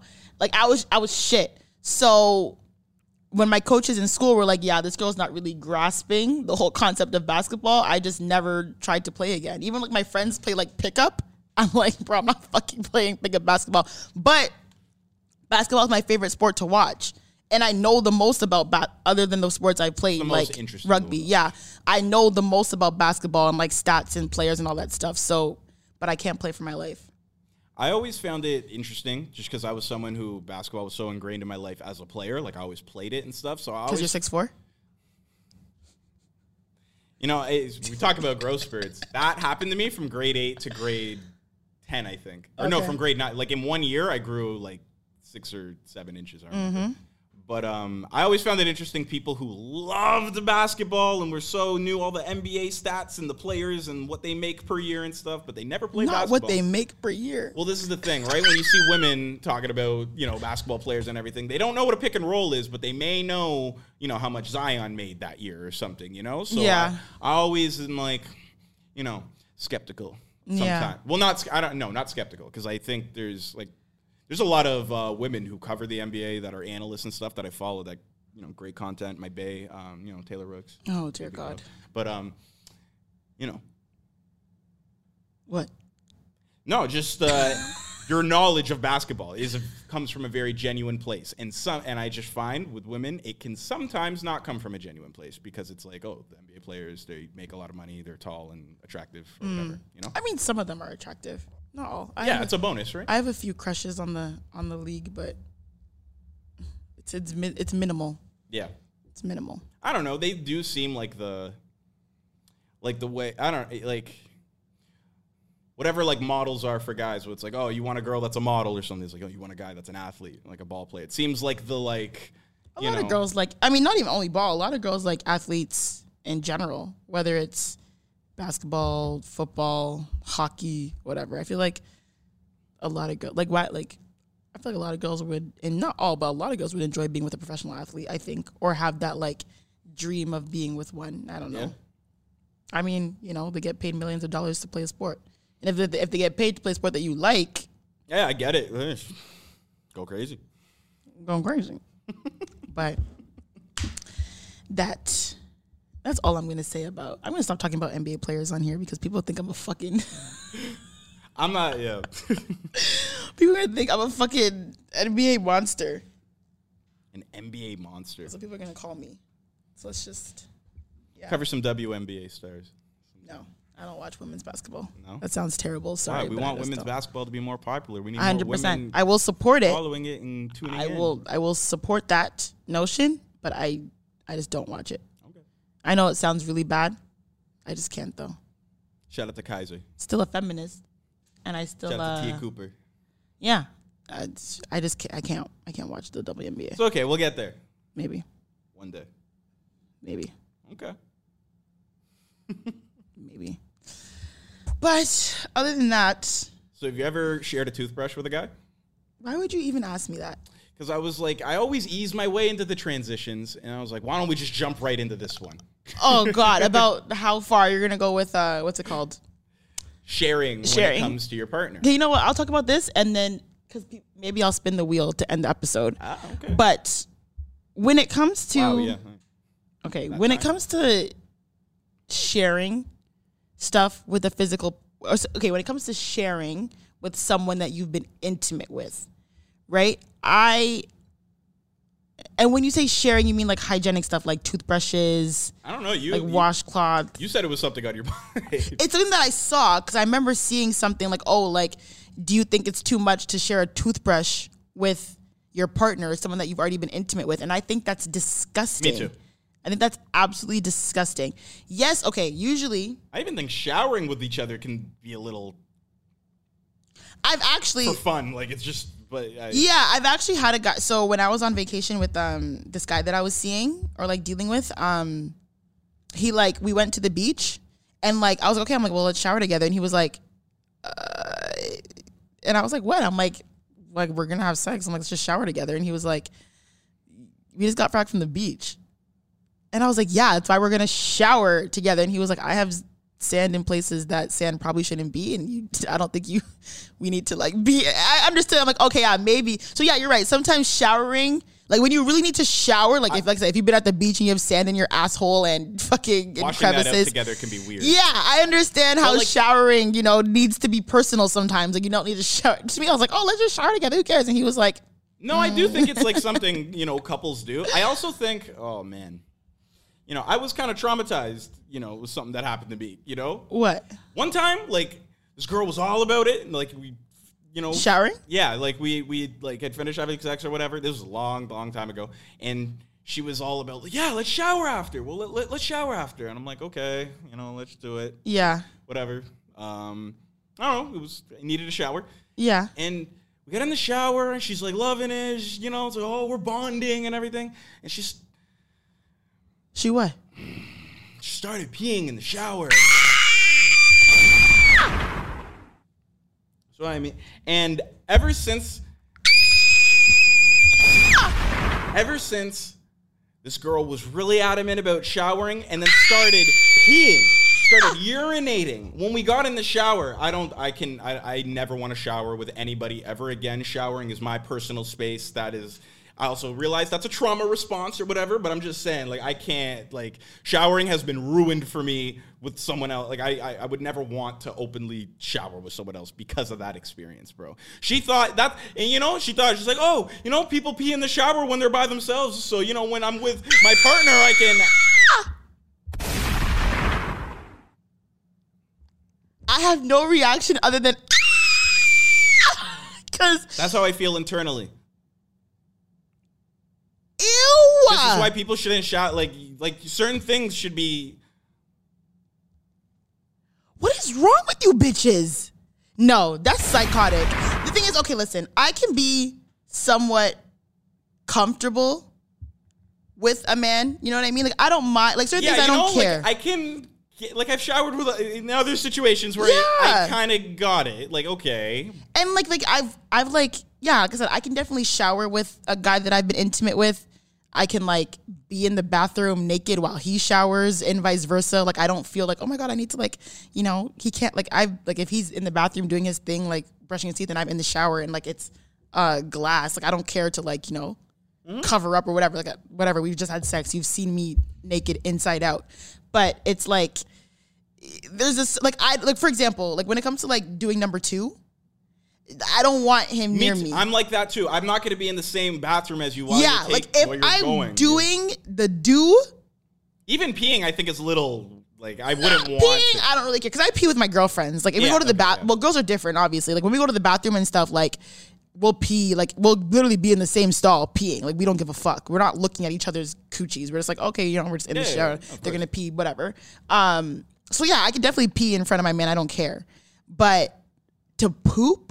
No, give That's me go to go to another room. As far as I know, go, girls don't poo. yeah, to poop, I'm like, okay, listen, like I have to go number two, like go in another room. I, I don't think I'll ever get to a point where I'm so comfortable with my man that I can poop and him be in the room or in the bathroom while I'm pooping. And I, think can't it's do that. if you never get there either. You know, like Yeah, I feel got like boundaries. when a relationship, just some things need to be kept to yourself. And I think peeing in the fucking shower is one of them. Ew. I think peeing in the shower in general, like you shouldn't do it by You shouldn't be doing it. you shouldn't period. be doing it by yourself. Ew. Ew. So did you just feel like hot pee down your leg? Ew. How did you even know? Ew. Was it just like yellow water? No. Ew. She, I remember she like announced it. Ew. Yeah, She said, "Oh my god, babe, I'm gonna pee." something like that, something along those lines. Ah. And I remember like it was almost like a like yeah. No. I remember her that. try like it, it- her consciously being like, yeah, I'm gonna try and make this okay. And I remember just it, yeah, it threw everything off. No. did not last longer after that. We never showered again after, and I've always, anytime it's ever been suggested in any situation I've ever been with after, I've been very hesitant because of that. Ew. So I'm just saying, like, No. I have a trauma response to shower. Yeah. Number two is a personal thing. Peeing in front of partner, I can probably do. I don't really care. Um, showering together, if it's like a like a like a regular, just like oh, like we just woke up, we're gonna jump in the shower, like that's fine. If it's like we've been like.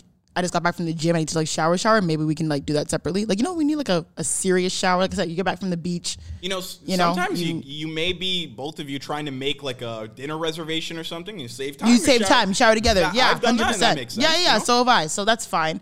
Um, like being in the bathroom while he showers and vice versa, fine. Sharing toothbrushes, absolutely not. Disgusting. Sharing washcloth, absolutely not. I'm not sharing a washcloth. I'm not sharing um a toothbrush. Uh, sharing towel, I'd prefer not to. I prefer not to. But if it's like, oh, there's only one towel here right now, I won't really mind. you know, you called the concierge, they haven't brought it. Yeah. Or if it's like, oh, all the towels are in the dryer and you only have this one, okay, fine. I won't mind using the towel. I, I prefer not to, but if it's like, oh, I just got the shower and just realized, I'm not gonna be like, no, I can't use it. Whatever, I'll you're use at it the quickly. pool, there's only one towel. Yeah. I have had a guy chew gum from my mouth. And I was kind of like, I wasn't turned off, but I was kind of like, damn, like you. Okay. So that was kind because it was like, he was like, oh, like, he's like, do you have any gum on you? And I was like, oh no, like only the one that's in my mouth. And he was like, give it to me. Oh, that's it. Oh man, I thought you meant like you guys were making out, and then somehow the gum ended up in your mouth, his mouth accidentally or something. No, I. he said, "No, give me the one that's in your mouth." The one that you're chewing has it lost flavor yet? No, you, you got some flavor left. Yeah, yeah, let me have let me have the rest of that flavor. Well, you got like eight chews left. Let me. Can I have some of those chews? Yeah, that's I've crazy. I've had That him. Yeah, because I is yeah. internally screaming the way. Yeah, I was literally screaming because at first I was like, ew. Like, I wasn't turned off, but I was like, damn, like you just gonna chew my chewed up gum like that? Because I've kissed someone and had gum. um, Like I, that's you had the gum by- transferred? by, accident. Yeah, and been like, No, this was like I'm like I only have this gum, and he's like, give it to me, and then I give it. to me. I just we like kissed quickly. I just transferred it to his mouth, and then he chewed it, and then he was like, oh, he's like, it's still flavor left, and I was like, god damn, okay. Damn. okay. So yeah, but th- yeah, when it comes to like, I definitely I used to work with a girl who said that she used to share toothbrushes with guys that she's fucked. Like if she stayed at their house, she would use their toothbrush. I'm like, you're fucking disgusting. She's like, oh, it's like we've already had sex, we've swapped all bodily fluids possible. But that's absolutely nasty. Like I'm not. You scrape off your plaque and your gums like with that brush, and now you want me to? No, that's gross. Sorry. You brush your tongue. Brush your tongue like in the morning when your breath is hot. You like you know if you share a toothbrush with someone, you know that person isn't pro- probably brushing their teeth properly. I don't know. Either way, I think that's disgusting. I think so too. So when it comes to that, ew. No thanks. Even like I'm very with sharing certain things. Like even sleeping, I I much prefer sleeping by myself. Like Really? in like I like obviously if you you're in a relationship, you like the person, and everything. It's nice to fall asleep with that person and like Yeah. everything. Like I like that and everything. But I'm in general, I will always get a better sleep by myself than with somebody. Really? Yeah. Honestly, I've had like and that's something I feel like I will have to get better at. You know, if you marry someone, you're gonna sleep in the same bed, and you gotta Yeah. learn how to get a good sleep when sleeping with somebody. I mean, like I'm definitely open to like sleeping. Like I don't mind sharing beds at all, like with a guy that like I'm with or whatever. Yeah. Um, but I do like cuddling like all the way night through. Like if we hit like the perfect cuddle spot, don't move. Eight hours, baby. Stay right here the entire time. Some people really hate cuddling the entire night, but I really like. Like I said, once we hit that perfect spot where we're both extremely comfortable, knocked. Heavy on that perfect spot. Like it really, it can't even just be like a really good. It needs to be the perfect spot. Literally, and I've had situations where like I'll be cuddling with a guy and we'll fall asleep and we'll wake up the next morning and we we both just haven't moved. And we're still we wake up and we're still cuddling and it's perfect. Since we're talking about boundaries, this is something I've seen just on uh, Twitter before. But like, have you ever had it where like maybe you're sleeping with somebody that it, it, there isn't as big of a personal connection established yet? I don't Right. know. Maybe a baby. Do you find because I've seen people say like, oh, like don't cuddle me after sex or something. You know? Do you find that weird? Like even if you, it's just like something that's like a one night stand or maybe somebody you're just having sex with. Um, do you find it weird to cuddle with a person that you don't have like an intimate connection with? No. Me neither. I always I thought that was weird how people were like, "Oh, I can't. I can only cuddle certain people after sex." You know? No, I don't really care. I mean, like if if I have like a if I hook up with a guy that like you know I don't really know that well, but it's just like a hookup thing, and then like we like end up cuddling after, like I'm not mad at it.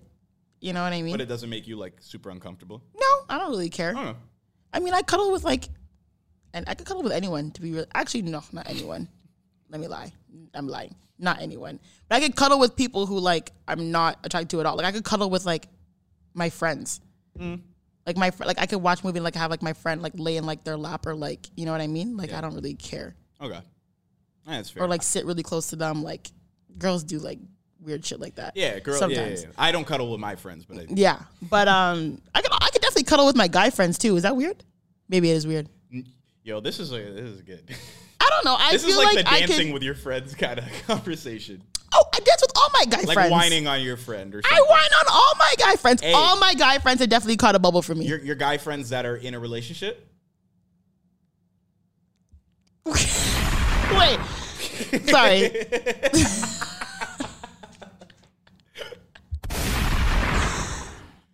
um, Be telling on yourself. I've definitely had it happen where I have guy friends who are in a relationship and they've caught a bubble for me. But to me, I could get I could care less. And that's between you and your girl. Damn. Okay. Like and the, okay, so yeah. Yeah. So it, okay. It is a gray area. It is a gray area, yes, but it's like okay, so but like also that's between you and your girl. It is. And I never initi- I've never initiated it. That's another thing too. So if I'm at a party and I have a guy I've had a part I've been to a party and I've had a guy friend there and like I said, completely platonic. Like we never hooked up, never nothing. Like we've just been friends. And his girlfriend wasn't at the party. And I, you know, a song came on, and he'll come up behind me. I'm not gonna be like, "Oh my god, no, you have a girlfriend." Yeah, yeah, I yeah, mean, to me, it's like it, it's dancing. I don't like. I don't care to. You know what I mean? And like I said, there's different. I've I said this before on the podcast. There's different levels of bubbling. You know what I mean? When I bubble guy friends, I'm like joking. You know what I mean? I'm like ah, you know, ah, joking, ah. one. But then when you bubble a guy you really like, you know, it's more. You can tell when it's more sexual. Like it's more, you know, like I'm trying to bubble you to turn you on. But with my guy friends, I'm just like, you know, quick dance, ah, joking, ah, hey, hey, you know. I, but I absolutely. I can say though, as somebody who isn't like I, am not like a dancer. You know, I don't Yeah. dance. I'm not like that person. So if I'm like bubbling with someone, like it usually is like oh no, some no, but like I no, but I, I also have that too. Like I have like my friends that I that I you Yeah. know will bubble or something like that. But I I don't know. I'm not. Like it, it'll happen and I'll know. Okay, it's fine. But like I, I don't seek that out. You know, like I'll I, I've never been that type. So yeah.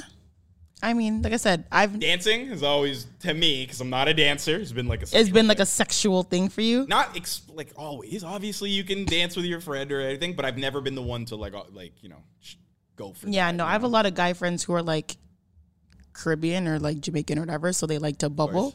So you know, they come behind me. I'm, not gonna diss them. They're my they're my nigga. I'm gonna look Yeah. at one too, like you know, quick bubble, bubble, bubble, bubble. But you know, then- some it can be an issue in some relationships. Some people, you know. But that's between like I said, that's between you and your girl. So if your girl don't want you bubbling other girls, and if she doesn't want you even bubbling your friends, don't come up behind me.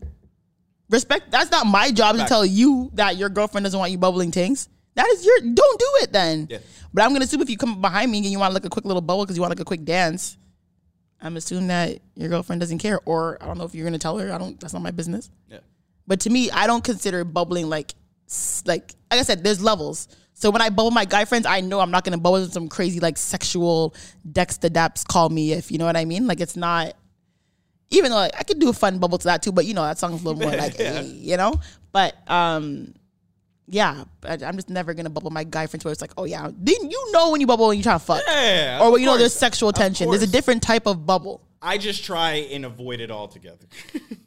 I guess. I mean, I also if, like it, if, if that's not the situation. You know? yeah, like if my if my man was at a party and you know he got a quick bubble from a girl, I don't care.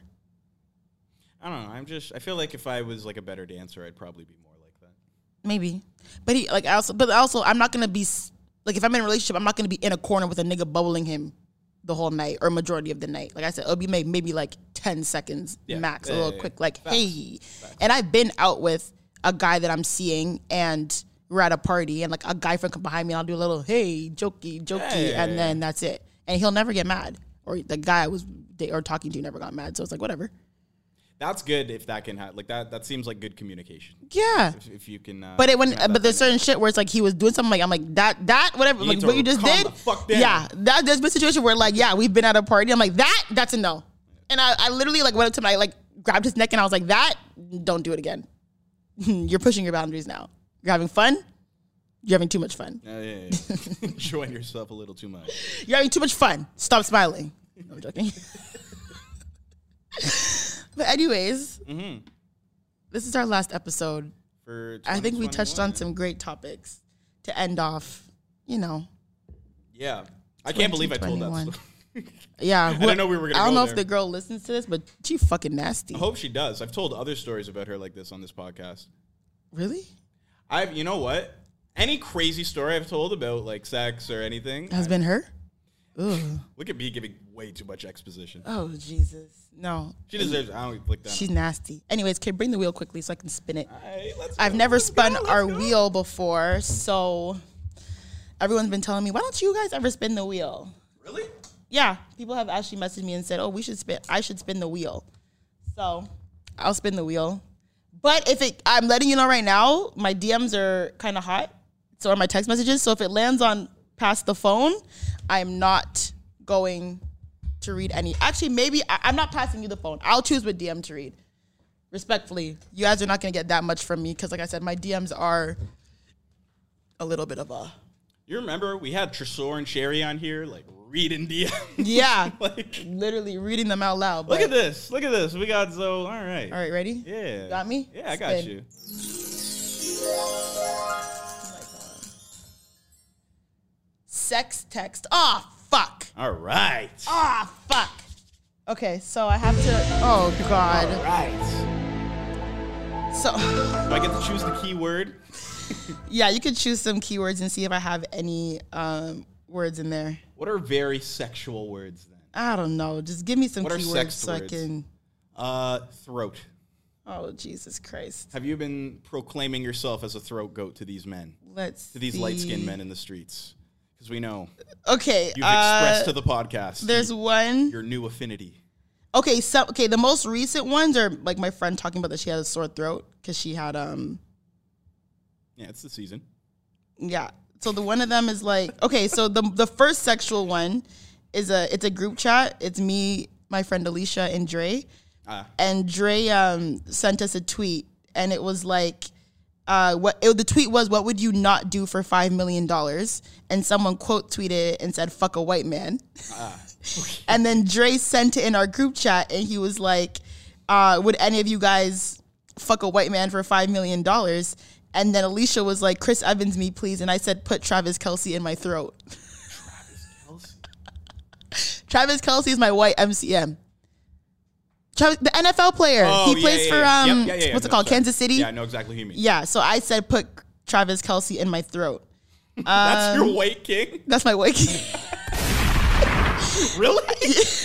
Chris Evans makes sense. He's Captain America. I think Like, Travis Kelce is fine as fuck. He is elite milk. Okay, okay. Um, another I'll- throat one.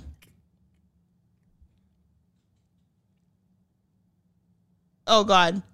Oh, So this guy that I was talking to, um, this was a long time ago because it's another sexual one. Not a long time ago. It was when I was in Atlanta, and he was talk like we were like talking whatever, and he was like, "This is him." He said, "Talking like this, I might fuck around and fly to ATL. I need it in the back of your throat." Damn. My family's gonna fucking be disgusted with me. Good lord. Um, yeah, honestly, him and I have said throat a lot of times, so I'm just not gonna read it. No, we this this is what you landed. No, absolutely not. No, this is what we paid for. This is what people subscribe for. They tune in on the TikTok and follow. No, no, I think my I my I have family listen to this. I know, I know, I know. I I'm think- being, I'm being. honestly, him and I just talk about my throat a lot. So I'm not gonna read every single one. So if you're Zoe's family, just know she is having extensive, deep conversations about the capabilities of her throat. So just know, there's always the Treachery should be. Ah! Okay, is that the only word? Are we done? Are we done? I spun the wheel. We're good. We're good. That's what we're relentless, roulette on duty. Hey, yeah. Thank you. Ending season two on a high note. I'm going to fucking. No, I'm gonna end this episode right here. Okay, okay. I'm going to thank everyone for rocking with us for 19 episodes, following us, subscribing to our channels. We getting paid, so thank you so much. Um, Relentless. my heart is filled with everyone who supports us, like genuinely and truly. so too. I'm really excited to end this season. I'm super excited for what we have in coming next season. Me too, man. I like, this is Um, Yeah. it's about to be so, like it's it's gonna take. it's getting it's going we're to a getting higher there. place. We're getting there, and every single person who has come on and taking time out of their days to you know come on our show and be a guest. My heart is yours. Your heart is mine. Mikasa Sukasa. If you ever want to come back, hit us up, and you know hopefully we're gonna give you guys more. And Oh, we will. We not hopefully we will give you guys more. We know that's a and fact. you know it's it, this is great. This is just I I don't really have much words for other than you know what it is. Season three Everything is next year. Everybody that partook in this, you know, we So appreciate yeah, you. everyone's listening. Happy holidays. Stay safe. Wash your hands. Um, happy New Year. touching niggas with Stop touching niggas with your hands. Stop touching niggas with your hands. Relentless. No more fucking cases. No. Stop touching niggas with your hands. Yes, And that part. you know, take your vitamin C, all that good shit. Stay safe. Get some oregano and oil. We'll see you guys in 2022. Woo! Cheers. Oh, Like Zoe mama, I go Re- relentless. What up, Zoe? Re- re- relentless. What up, Zoe? can't believe I read that. Hey, it's Paige DeSorbo from Giggly Squad. High quality fashion without the price tag. Say hello to Quince. I'm snagging high-end essentials like cozy cashmere sweaters, sleek leather jackets, fine jewelry, and so much more. With Quince being 50 to 80% less than similar brands. And they partner with factories that prioritize safe, ethical, and responsible manufacturing. I love that. Luxury quality within reach. Go to quince.com slash style to get free shipping and 365 day returns on your next order. Quince.com slash style.